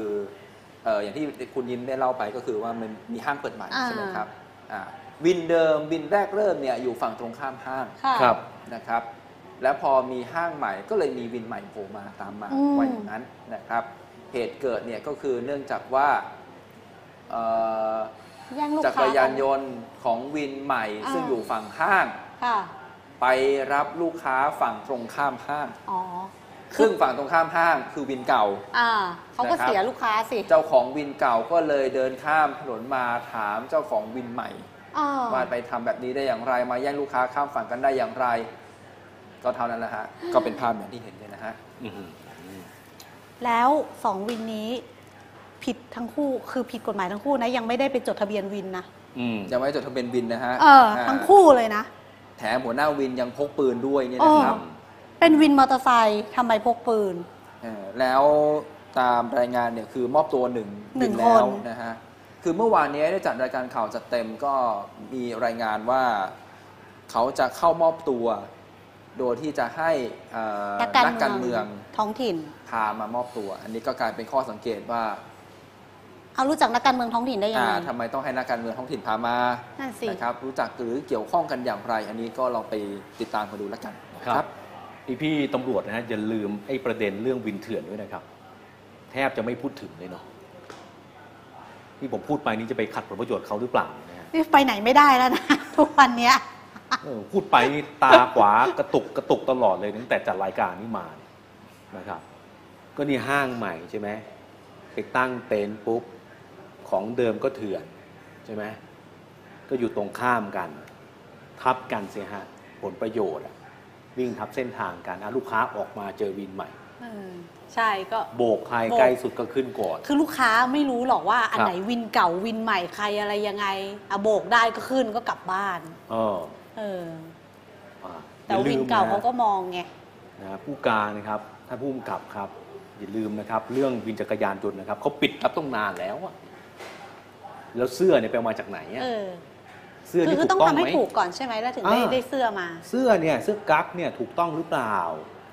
ไปทำขึ้นมาเองไหมหรือว่ายังไงอะถ้าเกิดถูกต้องนี่ก็ว่ากันไปนี่แทบไม่พูดถึงกันเลยค่ะ เออเพราะอะว่าผมเสื้อ ไปไม่ได้แล้วตรงนี้เนี่ยฮะเพราะว่าเสื้อกั๊กวินมอเตอร์ไซค์นี่ตัวหนึงอืมแพงมากเลยนะสมุดปราการ สมุทอำเภออะไร ตัวเป็นแสนหลักแสนนะอืมสมุทรปราการบางแก้วหรือที่ไหนนะ บางแก้ว น่าจะบางพลีนะฮะเออผมพยายามจะเลี่ยงนะฮะ ไปไหนไม่ได้ละเอ้ยแต่อยู่ที่นี่ก็ไม่ได้นะเอ้าทำไมอะ อยู่แบบเป็นที่อย่างนี้เขารู้หมดอ๋อว่าอยู่ที่นี่เขาตามมาแต่เขาตามมาไงเออแล้วคนอื่นเดือดร้อนอีกอะไปคค่ะรับคุณผู้ชมคะมีเหตุการณ์อีกเหตุการณ์หนึ่งค่ะ เป็นเหตุการณ์ที่มีผู้ชายคนหนึ่งคิดถึงแฟนค่ะอยากไปหาแฟนแต่ไม่รู้จะไปยังไง ก็เลยไปก่อเหตุกับรถของพยาบาลท่านหนึ่ง ครับแล้วก็ตามจับตัวได้แล้วนะครับก่อเหตุทำร้ายพยาบาลแล้วก็ชิงรถเขาไปนะครับ ซึ่งก็เป็นอย่างที่คุณยิ้มบอกอ้างแบบนี้อ้างบอกว่า เพื่อนผู้หญิงอืมๆกดดันให้ไปหา แต่ไม่รู้จะทำอย่างไรก็เลยขโมยรถไปครับ ไปดูภาพเหตุการณ์นะครับที่ว่าเป็นความชุลมุนวุ่นวายกันทีเดียว เพราะว่าญาติของผู้เสียหายเนี่ย พยายามจะเข้าไปทำร้ายร่างกายนายนบศรีโพอายุ 22 ปีนะครับเป็นชาวอำเภอศรีสำโรงจังหวัดสุโขทัยตำรวจสพเมืองเพชรบูรณ์เนี่ยต้องเข้ามาช่วยกันระงับเหตุแล้วก็แยกกันออกมานายนบเนี่ยเป็นผู้ต้องหาก่อเหตุทำร้ายร่างกายพยาบาลหญิงของโรงพยาบาลแห่งหนึ่งในจังหวัดเพชรบูรณ์ เมื่อกลางดึกวันที่ 8 กันยายนนะครับ คือจับตัวได้แล้วก็นำมาทำแผนประกอบคำรับสารภาพในที่เกิดเหตุก็คือหน้าร้านสะดวกซื้อ สี่แยกไฟแดงสะเดียงตำบลในเมืองนะครับ ผู้ต้องหาคนนี้ก่อเหตุทำร้ายร่างกายพยาบาลที่ลงเวรและกำลังขับรถกลับบ้าน ซึ่งระหว่างทางเธอจอดรถ แวะซื้อของที่ร้านสะดวกซื้อแห่งนี้นะฮะ เสร็จแล้วก็เข้ามานั่งในรถ ผู้ก่อเหตุอาศัยจังหวะที่คุณพยาบาลเนี่ยกำลังจะขึ้นรถ ไปกระชากประตูฝั่งคนขับนะครับ แล้วก็ชกเข้าที่ใบหน้าของเธอ ลักให้ไปนั่งอีกฝั่งหนึ่ง แล้วก็จะกระชากสร้อยคอทองคำแต่ว่าดึงไม่ออก ก็เลยผลักร่างของคุณพยาบาลเนี่ยตกลงไปจากรถ แล้วก็ขับหนีออกไป คุณพยาบาลบาดเจ็บบริเวณใบหน้านะครับ รักษาตัวอยู่ที่โรงพยาบาลเพชรบูรณ์แต่ว่ามีของทำหล่นเอาไว้ครับ เป็นโทรศัพท์มือถือตำรวจก็ตามจากโทรศัพท์เนี่ยแหละ แล้วก็ไปจับตัวได้ที่ขอนแก่นนะฮะ รับสารภาพว่าแฟนอยู่ที่ขอนแก่นนะครับ กดดันแบบนี้ฮะฟังคำให้การนะฮะ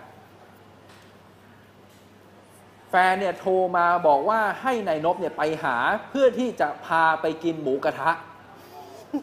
โดนแฟนกดดันให้ไปหาที่ขอนแก่นเพื่อจะพาไปกินหมูกระทะ ก็เลยต้องการรถขับไปหาแฟน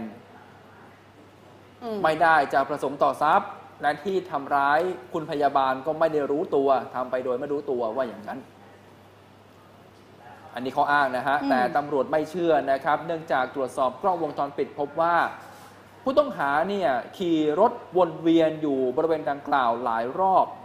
อาจจะรอจังหวะจะจี้ชิงทรัพย์ร้านสะดวกซื้อ แต่พอมาเห็นผู้เสียหายเป็นผู้หญิงมาคนเดียวก็เลยก่อเหตุกับตัวคุณพยาบาลแทนอืม เบื้องต้นตำรวจแจ้งข้อหาชิงทรัพย์ในเวลากลางคืนนะครับ และทำร้ายร่างกายผู้อื่น เป็นเหตุให้ได้รับอันตรายทั้งกายและจิตใจนะครับนี่ร้านสะดวกซื้อเนี่ยจริง ๆ การที่เขาไปตั้งอยู่ตามชุมชนหลายพื้นที่ก็เป็นจุดหนึ่งที่เหมือนกับมีไฟส่องสว่าง แล้วก็มีกล้องวงจรปิดประดับอยู่ตามชุมชนอยู่แล้วเนี่ยนะค่ะ แต่ก็ไม่ใช่พื้นที่ปลอดภัยนะครับเอ่อโดยเฉพาะอย่างกรณีนี้ก็คุณผู้หญิงที่ ไปไหนมาไหนขับรถคนเดียวอืมโดยเฉพาะช่วงกลางคืนนะครับ มองซ้ายมองขวาก่อนเปิดประตูรถก็ดีค่ะนะครับทุกๆที่บางทีเห็นไฟส่องสว่างไม่เป็นไรหรอกมีกล้องด้วยไม่เป็นไรหรอกค่ะนะครับระมัดระวังไว้ด้วยนะครับอ่าแล้วอืมเพชรบูรณ์กับขอนแก่นนี่มันไกลกันมาไกลกนะไกลไกลหืมก็เนี่ยเขาจะไปหาอืมผู้หญิงที่ขอนแก่นก็ข้ามขับจากเพข้มชรบูรณ์ไปโอ้ผ่านโหทีภูมิแล้วก็ไปขอนแก่นแต่ว่ากี่ร้อยโลนี้ก็ ไม่แน่ใจ ต้องเป็นหมูกระทะที่อร่อยมาก ๆ แน่ๆก็บอกว่าแฟนก็บังคับนี่ใช่ไหมเขาบอกก็ไม่รู้ว่าจริงหรือเปล่า ถ้าเกิดไปกินหมูกระทะก็เสียเงินไง อย่างนี้ไปกินข้าวฟรีไง เลือกกินข้าวฟรีเอง เสียเงินดีๆไม่ชอบไปเลือกกินข้าวฟรี ไปอยู่กับคนแน่นๆทำไมฮะ โอ้โห แล้วนี่ญาติเขาเห็นเนี่ย เขาก็ทนไม่ไหวสิไปต่อยเบ้าตาพยาบาลเขาอะใช่โอ้โหช้ำทั้งหน้าเลยนะเออคุณพยาบาลคนนั้นน่ะ ออกเวรมาเนาะน่าอืจะมออกเวรมาแล้วจะกลับบ้านอะ คือเหนื่อยอยู่แล้วซื้ขงนะครับอะเจ้าหน้าที่พยาบาลเนี่ยเขาเหนื่อยอยู่แล้วนะแทนที่จะได้กลับบ้านไปพักผ่อนดีๆเนาะอืมสุดท้ายนี่คือว่ามาแวะร้านสะดวกซื้อแวบหนึ่งเนี่ยอ๋อเท่านั้นแหละผู้ก่อเหตุ อันนี้คือว่าต้องดูกันก่อนว่า ตกลงแล้วพิธีการ จะเข้าไปที่ร้านสะดวกซื้อหรือว่าอืม จงใจที่จะไปรถเก๋งครับ คันนี้กันแน่เจ้าหน้าที่ก็สงสัยอยู่นะครับดำเนินคดีครับ แล้วคุณแฟนนี่จะมาเยี่ยมหรือเปล่าอ่านี่ไงก็เลยถามเลยแล้วเพชรบูรณ์ขับรถไปขอนแก่นแล้วถ้าขอนแก่นจะมาเพชรบูรณ์ไหมโอ้แม้แต่ว่า ลืมมือถือเองอะนะนะครับ ลืมเองเออแล้วแฟนก็โทรมาจริงๆด้วย อืม อืม อดกินเลย อะ มีอีกเหตุการณ์หนึงค่ะ อันนี้คือขโมยรถแล้วนะ ขโมยรถจะไปหา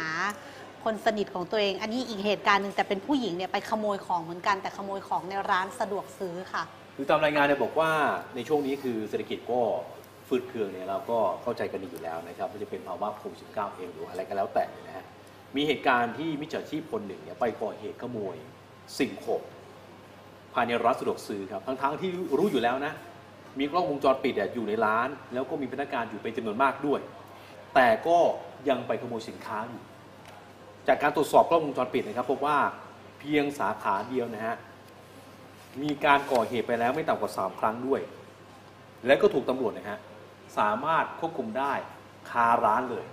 เดี๋ยวดูครับเหตุการณ์ที่เกิดขึ้นนะฮะกล้องวงจรปิดที่บันทึกชัดเจนครับ เป็นร้านสะดวกซื้อสาขาอำเภอไซมูลจังหวัดยโสธร บันทึกพฤติกรรมของผู้ก่อเหตุครับ ซึ่งเป็นหญิงวัยกลางคนครับทำทีเนี่ยไปเลือกซื้อสินค้าภายในร้าน ก่อนที่จะฉวยโอกาสหยิบเอาสินค้า ก็เป็นข้าวของเครื่องใช้ต่างๆนะครับ ใส่ลงไปในกระเป๋าสะพายของตัวเอง จากนั้นนะครับ ก็เดินไปจ่ายสินค้าเพียงไม่กี่ชิ้น แล้วก็เดินออกจากร้านไป เหตุการณ์นี้เนี่ยเกิดขึ้น เมื่อวันที่ 27 แล้วก็ 31 สิงหาคมนะครับ คือนางสาวสุภาพสีดำผู้จัดการร้านสะดวกซื้อเนี่ยเขาบอกว่า จากการตรวจสอบสินค้าภายในร้านนะครับเพราะว่าหายไปจากสต็อกจำนวนมากเลยครับ แต่กลับไม่มียอดการจำหน่าย ก็เลยไปตรวจสอบภาพจากกล้องวงจรปิดย้อนหลังเนี่ยพบว่า มีคนขโมยสินค้าอย่างแน่นอนครับ แล้วก็ไปปรากฏภาพของมิจฉาชีพที่กำลังขโมยสินค้า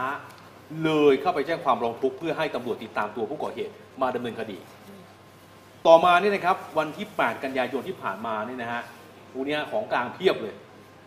ผู้ก่อเหตุคนนี้เนี่ยย้อนกลับเข้ามาที่ร้านด้วย แล้วก็พนักงานจำได้ดีเลยครับ เลยสังเกตพฤติกรรมอยู่ จากนั้นครับโทรศัพท์แจ้งตำรวจฮะให้ตำรวจเนี่ยไปดักรอผู้ก่อเหตุที่ด้านหน้าร้าน แล้วตำรวจก็แสดงตัว เข้าตรวจค้นก็เลยพบว่ามีสินค้าอยู่ในตัวโดยที่ว่าไม่จ่ายเงิน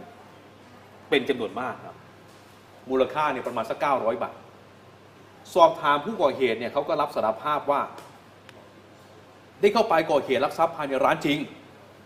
ส่วนใหญ่สินค้าที่ขโมยนะครับ ก็จะเป็นเครื่องสำอางแล้วก็เครื่องใช้ครัวเรือนทั่วไป เธอก็ยอมรับว่าก่อนหน้านี้ มีอาชีพเป็นพนักงานร้านเสริมสวยมาก่อนครับ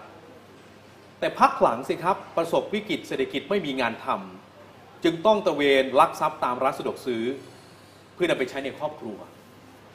อ๋อเข้าใจนะว่าเศรษฐกิจไม่ดีนะแต่ว่าไปก่อเหตุแบบนี้เนี่ยสุดท้ายแล้วมันก็ไม่ได้ใช้อยู่ดีนะครับโอ้แล้วมานี่นะครั้งที่สามอะเนาะซ้ำซ้อนนะครับ สายตาเพียบนะจับจ้องอยู่เนี่ยติดอยู่หลายมุมเลยในร้านนะฮะ โอ้นี่ฮะดูพฤติการทำไงฮะอ่ามองขวาก่อนปุ๊บ ยัดไม่เข้า แล้วก็ยัดใหม่นะฮะโอ้ยมีคนคุณผู้ชม คุณเสนาวงศ์บอกว่า หนูยังโดนขโมย ดอกไม้ไหว้พระเลย แขวนไว้ที่มอเตอร์ไซค์แต่ว่าไม่เป็นไรเขาคงขโมยไปไหว้พระ อืม สาธุด้วย ครับ พาไปที่สระบุรีค่ะ คุณผู้ชมค่ะ เมื่อวานนี้เนี่ยโรงพยาบาลสระบุรีเนี่ยก็ค่อนข้างที่จะเกิดเหตุวุ่นวายหน่อยนะคะ คนที่มาใช้บริการทั้งคนไข้เอ่ยหรือว่าญาติคนไข้เอ่ยเนี่ยรอนานเกินเป็นครึ่งวันเลยค่ะ เพราะว่ามีเหตุการณ์ว่าข้อมูลโรงพยาบาลเนี่ยถูกแฮ็กข้อมูล คือคือเป็นไวรัสตัวหนึ่งเนี่ยที่เข้าไปแล้วก็ไปล็อกข้อมูลทั้งหมดเลย แล้วก็เรียกค่าถ่ายจากโรงพยาบาลค่ะ เจ้าหน้าที่โรงพยาบาลจังหวัดสระบุรีค่ะ ต้องทำงานกันอย่างหนัก เพื่อจัดระเบียบให้กับญาติแล้วก็คนไข้ เข้าแถวระหว่างใช้บริการแพทย์หลังจากที่ระบบคอมพิวเตอร์ของโรงพยาบาล ไม่สามารถใช้งานได้ตามปกตินะคะ สอดคล้องกับข้อความที่ผู้ใช้เพจ Facebook ชื่อว่าจริญญาจูพาณิชย์ระบุข้อความขอความช่วยเหลือค่ะ หลังจากที่ระบบคอมพิวเตอร์ของโรงพยาบาลถูกโจมตีด้วย ransomware ซึ่งเรียกค่าไถ่สูงกว่า 1,000 ล้านบาท เพื่อแลกกับการคืนข้อมูล พร้อมกับร้องขอความช่วยเหลือจากผู้เชี่ยวชาญให้มาช่วยกู้ข้อมูลคืนมาหน่อย เนื่องจากโรงพยาบาลมีการสำรองข้อมูลหรือว่าแบ็กอัพไฟล์เนี่ยล่าสุดคือปี 60 ข้อมูลล่าสุดที่ได้ตอนนั้นเลย คือมีแค่ปี 60 เท่านั้นค่ะ ซึ่งอาจจะส่งผลเสียหายอย่างใหญ่หลวง จากเหตุการณ์ดังกล่าวค่ะ ส่งผลกระทบให้กับคนไข้ แล้วก็ผู้ที่มาติดต่อนับพันคน โดยส่วนใหญ่ไม่ได้ทราบนะคะ ว่าทางโรงพยาบาลมีปัญหาเรื่องคอมพิวเตอร์ ฟังเสียงจากญาติคนไข้คนหนึ่งนะคะโหวุ่นวายมากเลยครับวุ่นวายมากทุกทีจะไม่วุ่นวายขนาดนี้ แล้วอะไรเอกสารอะไรทุกอย่างมันต้องมีบัตรประชาชนมาครับ ถ้าเกิดไม่มีบัตรประชาชนนี่ก็แย่เหมือนกัน มีบัตรนั้นก็ทำอะไรไม่ไม่ได้เหมือนกัน นะครับ ในขณะที่รองผู้อำนวยการด้านการแพทย์โรงพยาบาลสระบุรีเปิดเผยว่า ไวรัสที่โจมตีเรียกค่าถ่ายดังกล่าว ชื่อว่า Void Crypt Space ทำให้ระบบการจัดการและรักษาพยาบาล รวมถึงข้อมูลระบบสนับสนุนบริการทั้งหมดได้รับความเสียหาย โรงพยาบาลไม่สามารถเข้าถึงข้อมูลได้ ส่งผลกระทบกับประชาชนทำให้ได้รับการบริการที่ล่าช้า ข้อมูลการรักษาพยาบาลเดิมไม่สามารถใช้งานได้ในระยะหนึ่ง ฟังเสียงจากนายแพทย์ธำรงศักดิ์คงมั่นรองผู้อำนวยการด้านการแพทย์โรงพยาบาลสระบุรีนะคะ จากเหตุการณ์ดังกล่าว แม้ทางโรงพยาบาลสระบุรีเนี่ยจะมีการสำรองข้อมูลไว้อยู่สม่ำเสมอเป็นประจำแล้วนะครับ แต่เนื่องจากการโจมตีฐานข้อมูลของไวรัสตัวนี้กระทำอย่างรวดเร็ว และกระทำในระหว่างการสำรองข้อมูลของโรงพยาบาล จึงทำให้เราไม่สามารถป้องกันฐานข้อมูลไม่ได้ ขณะที่นายแพทย์สุรวิเศษศักดิ์ผู้ตรวจราชการกระทรวงสาธารณสุข เขตสุขภาพที่ 4 กล่าวว่า จากการตรวจสอบพบว่าข้อมูลที่เกิดปัญหานี้ไม่ได้สูญหายค่ะ เพียงแต่ถูกล็อกไว้ ไม่สามารถเข้าไปใช้งานได้ ขณะนี้นะคะมีการประสานผู้เชี่ยวชาญจากกระทรวงดิจิทัล เพื่อเศรษฐกิจและสังคม เพื่อแก้ไขปัญหาดังกล่าวแล้วค่ะ คาดว่าจะใช้เวลาประมาณ 1 สัปดาห์ ในขณะเดียวกันค่ะ ก็ได้มอบให้มอบหมายให้ศูนย์เทคโนโลยีสารสนเทศ ให้ความรู้วิธีการ และการป้องกันให้กับหน่วยงานและโรงพยาบาลในสังกัดทุกแห่ง ฟังเสียงจากนายแพทย์สุรวิเศษศักดิ์ ผู้ตรวจราชการกระทรวงสาธารณสุขเขตสุขภาพที่ 4 นะคะ ไวรัสเนี่ยไม่ได้ไม่ได้ทำลายทุกส่วนนะครับ ไม่ได้ไปปิดกุญแจทุกที่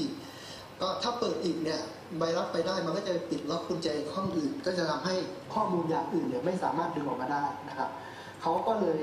ปิดระบบใช้ระบบออฟไลน์ ก็คือให้บริการแบบแมนนวลก็คือให้บริการแบบที่เคยเป็นก็คือ คนไข้มาก็ถือประวัติถือรายละเอียดมาถือ ประวัติคนไข้มา แล้วก็ห้องบัตรค้นบัตรเสร็จรายละเอียดก็คุณหมอสั่งยา ถ้าคนไข้จะไปเอ็กซเรย์ก็จะต้องถือใบคำสั่งเอ็กซเรย์เนี่ยไปเอ็กซเรย์ที่ห้องได้ผลก็กลับมานะครับเพราะฉะนั้นสิ่งที่เกิดความเสียหายก็คือ มันทำให้เกิดความล่าช้าในการให้บริการทางด้านนายแพทย์อนันต์กนกศิลป์ผู้อำนวยการศูนย์เทคโนโลยีสารสนเทศ และการสื่อสารกระทรวงสาธารณสุขกล่าวว่า กรณีที่เกิดขึ้นไม่ใช่การจงใจที่จะเจาะหรือโจมตีระบบคอมพิวเตอร์ของโรงพยาบาลสระบุรี แต่คาดว่าการแฮ็กข้อมูลนี้เกิดจากการนำเอา Handy Drive จากภายนอกมาใช้ในโรงพยาบาล หรืออาจจะมีการเปิดอีเมลอื่นๆ เลยทำให้ติดไวรัสดังกล่าว แล้วก็ถูกโจมตีได้ แม้ว่าทางโรงพยาบาลจะมีระบบป้องกันอยู่แล้วก็ตาม ซึ่งหลาย ๆ โรงพยาบาลเองก็เคยถูกโจมตีมาก่อน แต่ไม่ใช่ข้อมูลที่สำคัญอะไร อืมเคยทำเรื่องของแฮกเกอร์ที่โจมตีระบบนี้มาสัก4ี่หปีเนี่ยนะก็ยังพอคุ้นๆข้อมูลอยู่ คือเขามีการโจมตีแบบนี้เนี่ยมานานแล้วนะครับ เข้าไปเจาะระบบต่างๆ แล้วไม่ได้ทำแค่เมืองไทยเขาทำไปทั่วโลกนะ อ่า ในวิธีการเนี่ยต้องเตือนแบบนี้ครับว่าไม่ว่าใครจะใช้ระบบปฏิบัติการ Windows หรือว่าระบบปฏิบัติการ OS ก็ตามนะครับโอกาส เสี่ยงที่คุณจะโดนแฮกเกอร์โจมตีมีเยอะต้องเตือนองค์กรต่างๆ ด้วยนะครับ จริงๆแล้วเขาจะมีผู้เชี่ยวชาญที่จะตั้งบริษัทที่เกี่ยวข้องกับการป้องกันระบบความปลอดภัยทางเทคโนโลยีสารสนเทศขึ้นมาเลย วิธีการคือว่าบางทีเนี่ยกลุ่มแฮกเกอร์นะเขาจะไปโพสต์เอาพวกไฟล์ฟรี ให้เราไปโหลดฟรีๆนะฮะในเว็บไซต์ต่างๆ เช่น ไฟล์อะไรอ่าน PDF อ่านหนังสือ หรือไฟล์ดาวน์โหลดอะไรประมาณอย่างนี้นะฮะที่ว่าฟรีนะ เออเราไปค้นหาใน Google นะฮะว่าเราจะต้องการหาโปรแกรมแบบนี้นะฮะก็กดเข้าไป ค้นหาเข้าไปไปเจอปุ๊บพอกดโหลดมาในเครื่องปะทีนี้นะฮะตอนนั้นน่ะมันเริ่มทำงานแล้วครับ มันก็จะเริ่มการทำเป็นแม่กุญแจมา จากนั้นเนี่ยคือว่าระบบเนี่ยที่เราโหลดมาแล้วเนี่ยมันก็จะส่งไปที่แฮกเกอร์นะฮะส่งสัญญาณไปที่แฮกเกอร์แฮกเกอร์เนี่ยก็มีไอ้ตัวกุญแจนะครับ หลังจากนั้นแล้วเนี่ยเขาก็เจาะเข้าระบบได้พอเจาะเข้าระบบในยทีนี้เสร็จเลยนะฮะระบบเครื่องคอมพิวเตอร์ของคุณเองเนี่ยก็จะถูกเจาะไปเนี่ยเพราะว่ามันเสียบกับสายแลนหรือว่าต่อสัญญาณ Wi-Fi ด้วยไงทีนี้เนี่ยกลุ่มแฮกเกอร์ก็จะเรียกค่าไถ่ต่ออืมนะครับถ้าเกิดว่าคุณต้องการที่จะเปิดระบบเนี่ยเพราะเขาปิดกั้นการเข้าถึงแล้วไง มันเข้าไม่ได้ใช่ไหมฮะเช่นถ้าเกิดว่าคุณมีข้อมูลสำคัญอยู่ข้อมูลทางธุรกรรมมีภาพถ่ายมีคลิป อะไรต่างๆนานาที่ว่าสำคัญมากๆ แล้วคุณเปิดเข้าไม่ได้เนี่ยเอาละเขาจะยื่นข้อเสนอมาแล้วว่าจ่ายตังค์อืม จะโอนตังค์แต่ว่าข่าวล่าสุดคือว่าเป็นบิตคอย ใช่ คือเพราะครับว่าจะได้ตามไม่ได้ว่ามาจากเออไหน แต่ทีนี้ไอ้เรื่องของบิตคอยเนี่ยทางผู้ในวยการโรงพยาบาล สระบุรีบอกว่าเอ้ยไม่มีการเรียกค่าไทยเป็นหมื่นล้านไม่มี คือบิตคอยเนี่ย คือเขาบอกว่าตัวไวรัสเออตัวเนี้ยมันเป็นไวรัสเก่า คือมีครับมานานละ ครับแล้วก็จะใช้วิธีเนี้ยแหละว่าใช้เรียกค่าถ่ายโดยการจ่ายเป็นบิตคอยมา ซึ่งสมัยเออ นั้นเนี่ยบิตคอยมันราคายังไม่กี่บาท ครับ แต่ตอนเนี้ยพอมามาดูณปัจจุบันว่าราคาบิตคอยราคาเท่าไหร่แล้ว ราคามันก็เลยพุ่งสูงเป็นหลายเออ พันล้าน หนึ่งบิตคอยสามแสนบาท ตามข่าวบอกว่าเรียกมาสองแสนบิตคอย อืม ก็คูณไปหกหมื่นกว่าล้านบาทไปอย่างนั้นแต่ข่าวเมื่อสักครู่นี้นะฮะที่พันมีล้านการโพสต์บอกว่าเป็นหลักพันล้าน แล้วก็มีข่าวจากท่านผู้ในการบอกว่า ไม่ได้มีการเรียกค่าไทยแต่ว่าแฮกจริง แฮกจริง อ่า คือคือ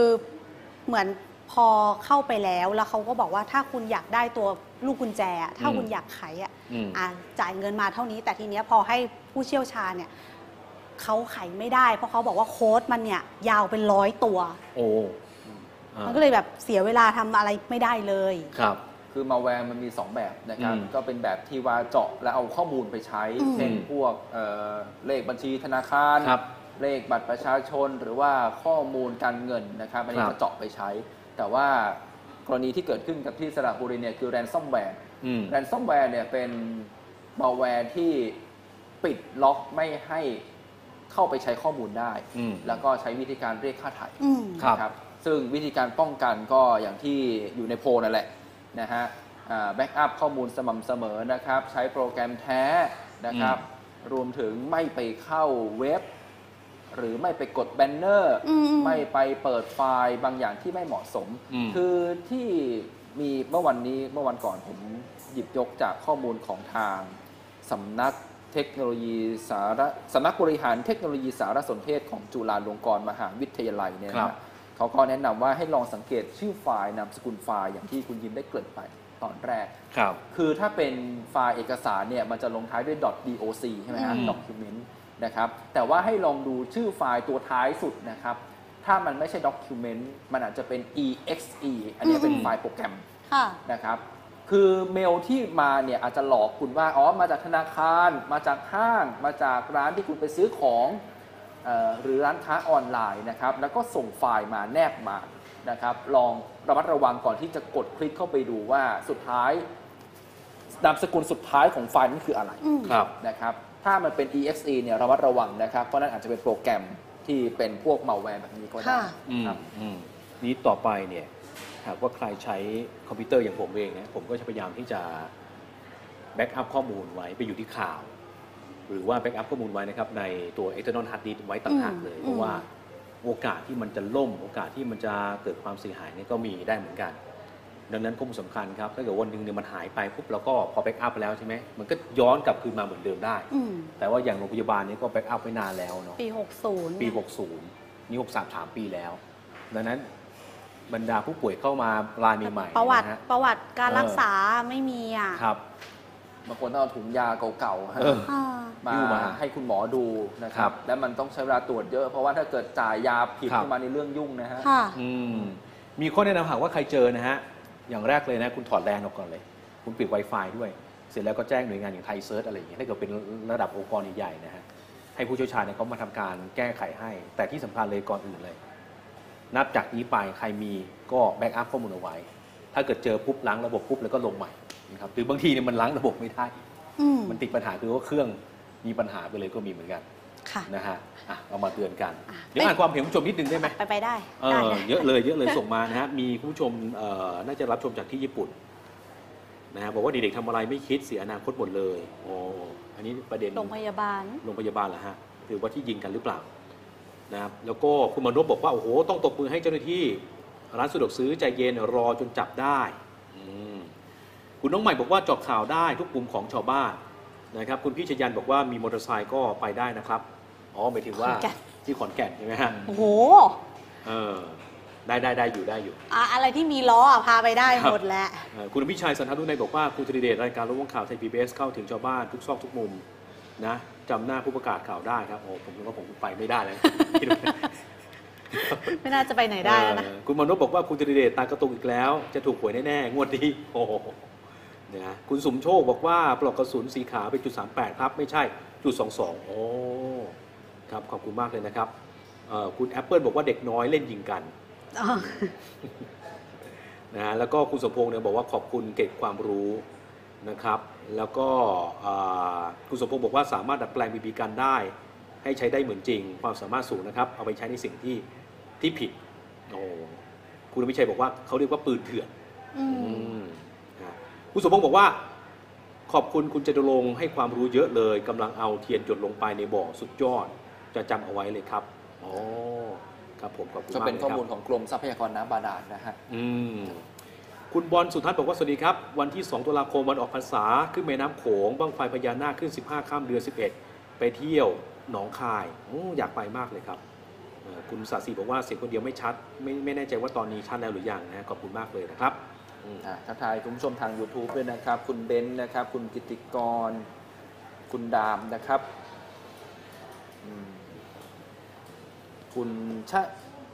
ลินยาบอกว่า 2 ปีก่อนสิงคโปร์ก็เคยโดนยุ่งเลยต้องใช้มือเขียน อันนี้จะเป็นกรณีของมาแวร์นะฮะ แล้วก็มีคุณวีเคอร์นะครับ ที่ว่าทักทายเข้ามาสำรองล่าสุดปี 60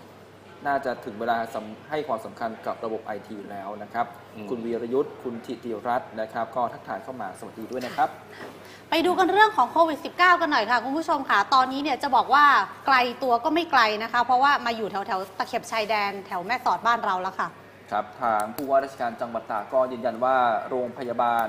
ทั้ง5 แห่งในพื้นที่ชายแดนไม่ขาดแคลนอุปกรณ์นะครับ ขณะที่ทหารในจังหวัดกาญจนบุรีก็ลงเรือตรวจสอบเส้นทางการขนส่งแรงงานชาวเมียนมาคุมเข้มช่องทางธรรมชาตินะครับพันเอกสิทธิพรจุนปานะผู้บังคับการหน่วยเฉพาะกิจลาดย่าเดินทางด้วยเรือตรวจการนะครับ ตรวจสอบเส้นทางการขนแรงงานข้ามชาติ เข้าสู่พื้นที่ชั้นในภายในบริเวณอ่างเก็บน้ำเขื่อนวชิราลงกรณ์หลังจากมีข้อมูลว่าพื้นที่นี้มักจะถูกใช้ นำแรงงานข้ามชาติมาลงเรือหางยาว ก่อนจะเดินทางต่อไปยังบริเวณตำบลท่าขนุนอำเภอทองผาภูมิ เพื่อหลบด่านความมั่นคงที่ตรวจเข้มในช่วงนี้ ก่อนที่จะมีรถเนี่ยมารับเพื่อเดินทางเข้าไปยังจังหวัดกาญจนบุรีและจังหวัดใกล้เคียงนะครับ นอกจากนี้ยังลงเรือพบปะชาวบ้านที่อาศัยอยู่ตามเรือนแพริมอ่างเก็บน้ำเพื่อขอความร่วมมือช่วยแจ้งเบาะแสด้วยนะครับก่อนที่จะไปพบกับกลุ่มเรือนแพที่ริมน้ำซองกาเลียด้วย ซึ่งตรงซองกาเลียเนี่ยจะเป็นกลุ่มคนที่ขับเรือรับจ้างขนแรงงานชาวเมียนมา อันนี้ก็ต้องไปเตือนด้วยว่าถ้ามีการขนเข้ามาโดยผิดกฎหมายเนี่ยก็อาจจะถูกจับกลุ่มได้นะครับ ไปต่อกันที่บ้านเจดีสามองค์นะครับ ก็ไปตรวจเยี่ยมการทำงานของหลายหน่วยงานที่บูรณาการ ป้องกันการลักลอบเข้าเมือง ซึ่งอาจจะก่อให้เกิดการแพร่เชื้อโควิด ในประเทศนะครับ มีการเพิ่มรั้วลวดลวดหนามนะครับ แล้วก็สิ่งกีดขวางในช่องทางธรรมชาติ ซึ่งมีมากกว่า 30 ช่องทาง ไปต่อกันที่จังหวัดตากนะครับนายแพทย์ธวัชชัยเศษฐ์สุพนา ผู้อำนวยการโรงพยาบาลแม่สอด กล่าวถึงการเตรียมความพร้อมรับมือสถานการณ์โรคโควิด -19 ว่าโรงพยาบาลแม่สอดมีความพร้อม ไม่ว่าจะเป็นบุคลากรสถานที่และอุปกรณ์นะครับ สามารถรับมือได้มีการเตรียมการแล้วทั้ง5อำเภอทางฝั่งตะวันตกของจังหวัด ก็คือแม่ระมาดอุ้มผางพบพระแม่สอดแล้วก็ท่าสองอย่าง แต่ว่าในช่วงนี้อาจจะต้องมีการปรับปรุงบางส่วนนะครับส่วนที่ทางสื่อสังคมออนไลน์ มีความห่วงใยเรื่องอุปกรณ์ของโรงพยาบาลแม่สอดว่าจะขาดแคลนหรือไม่ ทางคุณอัธสิทธิ์ สัมพันธรัฐผู้ว่าราชการจังหวัดตาก ก็ได้สอบถามไปทางสำนักงานสาธารณสุขจังหวัดตากแล้วนะครับ ได้รับการยืนยันว่าไม่ขาดแคลน โรงพยาบาลของ 5อำเภอชายแดนของจังหวัดตากเนี่ยสามารถดูแลได้นะครับก็ยกเว้นแต่ว่าถ้ามีผู้ป่วยมากขึ้นในอนาคต เพราะว่าเรามีประเทศเพื่อนบ้านอยู่ก็ต้องช่วยเหลือกัน และก็มีหลายหน่วยงานที่พร้อมจะสนับสนุนด้านเครื่องมือ แล้วก็อุปกรณ์การแพทย์ต่างๆด้วย อย่างที่ได้รายงานไปเมื่อช่วงต้นนะครับ ก็คือรถชีวนิรภัยพระราชทานก็ไปอยู่ที่แม่สอดแล้วด้วยนะครับค่ะหลายวันแล้วด้วยเหมือนกันนะอ่า ปิดท้ายวันนี้ค่ะคุณผู้ชมค่ะไปที่บึงการค่ะ กรณีที่มีการสั่งปิดถ้ำนาคา ก็เพราะว่ามันมีมือดีมือบอลเนาะไปแกะสลักหินแล้วก็ไปทิ้งขยะกันที่นั่นไป แล้วก็แต่ว่าก็จะมีกลุ่มกลุ่มหนึ่งที่แบบโอ้ยเสียดายจังเลยอะไม่ได้ไปอะ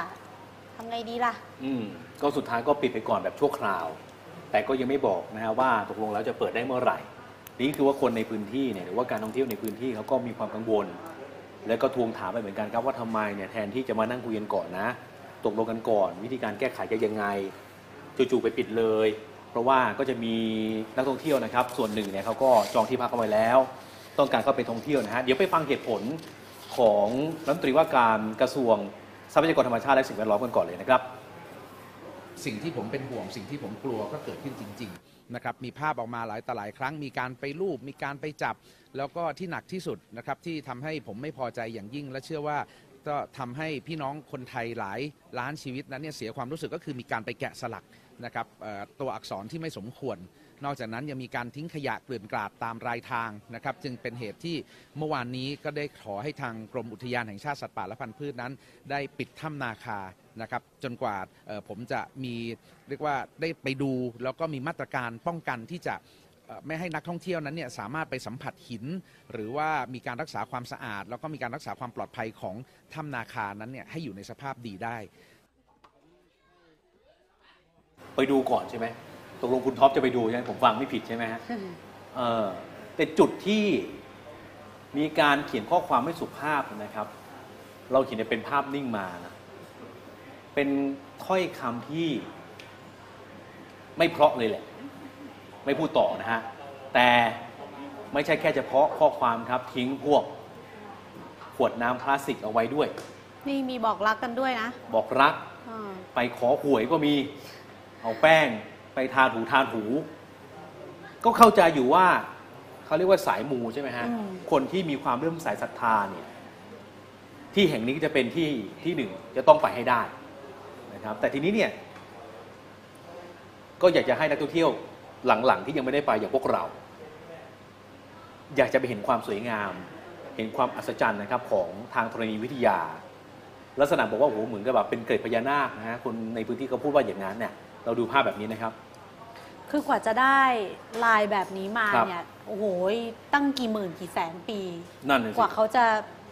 ออกมาเป็นลายแบบนี้ได้อะธรรมชาติเขาก็จัดการของเขาเองเนี่ยเออแต่พอเราคนมือบอลขึ้นไปอะโอ้ครับ ก็ใช้เวลาเหมือนกันแหละสิ่งที่ผมเป็นมานั่งห่ขูวดงขูดสิ่งที่ผมกลัวขูดอะอืมใช้เวลาเหมือนกัน แต่ไม่ได้เป็นหมื่นเป็นแสนปีแบบเขาแป๊บ ไปทำลายเขาทำไมเออ เออผมอยากไปเห็นแล้วสายมูเหรอ นะเปล่าสายมู่เหรอ สายเที่ยวสายเที่ยว สายแอดเวนเจอร์ อยากไปเห็นนะฮะ โอ้โหนี่เขาบอกว่าถ้าเกิดปีนขึ้นไปนี่เขาใช้สองสามชั่วโมงทีเดียวโอ้โห ปีนขึ้นไปชั่วโมงเดียวงี้ร่างกายเราแข็งแรงขนาดนี้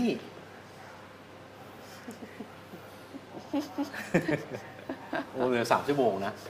เขาบอกว่าใช้เวลาพอสมควรนะก่อนที่จะเดินเข้าไปถึงได้เพราะว่าต้องเจอหลายด่านเหมือนกัน ถ้าเกิดว่าจะเดินแบบครบๆเลยก็ 5 ชั่วโมง 6 ชั่วโมงว่าเป็อย่างนั้นนที่เที่ยวเยอะ คือที่ปิดเนี่ยปิดปิดสถานที่ที่อยู่ตามในภาพนะ แต่ว่าจุดอื่นเนี่ยก็คือยังเปิดอยู่อืมเพราะว่าตรงถ้ำนาคารคือเป็นส่วนหนึ่งของอุทยานที่อยู่ตรงนั้น ครับอืมอะ ข่าวหมดแล้วค่ะคุณผู้ชมค่ะวันนี้เดี๋ยวพาคุณผู้ชมไปดูนะคะ ผลโพลกันค่ะที่ถามคุณผู้ชมว่าเราจะป้องกันการเจาะข้อมูลคอมพิวเตอร์ การถูกแฮ็กยังไงดีคะคุณผู้ชมทาง Facebook นะคะ บอกว่าอะเอา Facebook ก่อนนะฮะอ่าบอกว่าไม่เข้าเว็บไซต์หรือไฟล์ที่ดูไม่ปลอดภัยนะครับ 48%รองลงมาก็คือ backup ข้อมูลตลอดนะครับ 26% จ้างพนักงานไอทีดูแล 19%แล้วก็ใช้ซอฟต์แวร์ของแท้ 6%ค่ะ อันนี้เป็นผลโพลของทาง Facebook นะครับค่ะดูทางทวิตเตอร์กันนะคะ ทางทวิตเตอร์เนี่ยบอกว่าร้อยละ 47.7 เลยอันดับหนึ่งเลยนะ บอกว่าคอย backup ข้อมูลตลอดเวลาหน่อยนะร้อยละ 33.7 ค่ะ ไม่เข้าเว็บไซต์ที่ไม่ปลอดภัย ร้อยละ 12.8 ก็คือให้ซื้อซอฟต์แวร์ของแท้ค่ะ แล้วก็ร้อยละ 5.8 เท่านั้นบอกว่าให้จ้างพนักงานไอทีคอยดูแล มีคุณผู้ชมทางทวิตเตอร์บอกว่าถูกทุกข้อไปเลยนะฮะอืมอ่า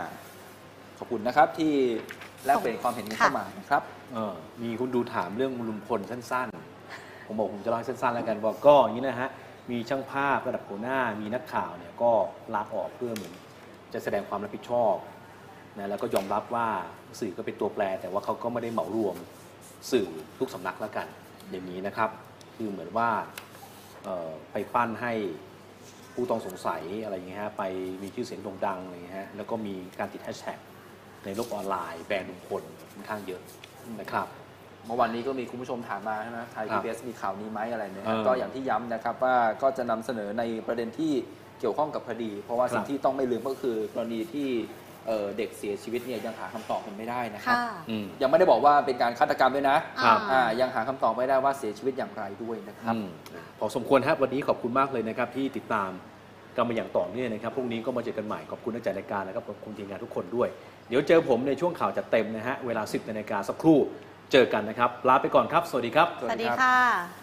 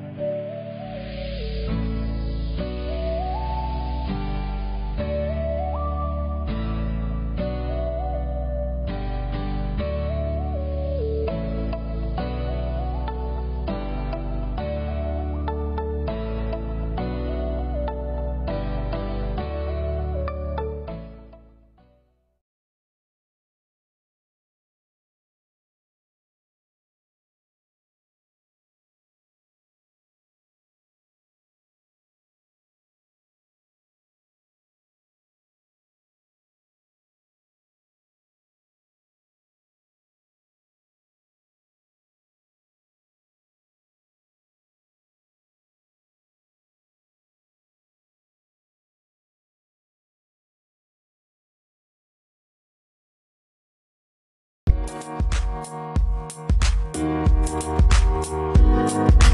you.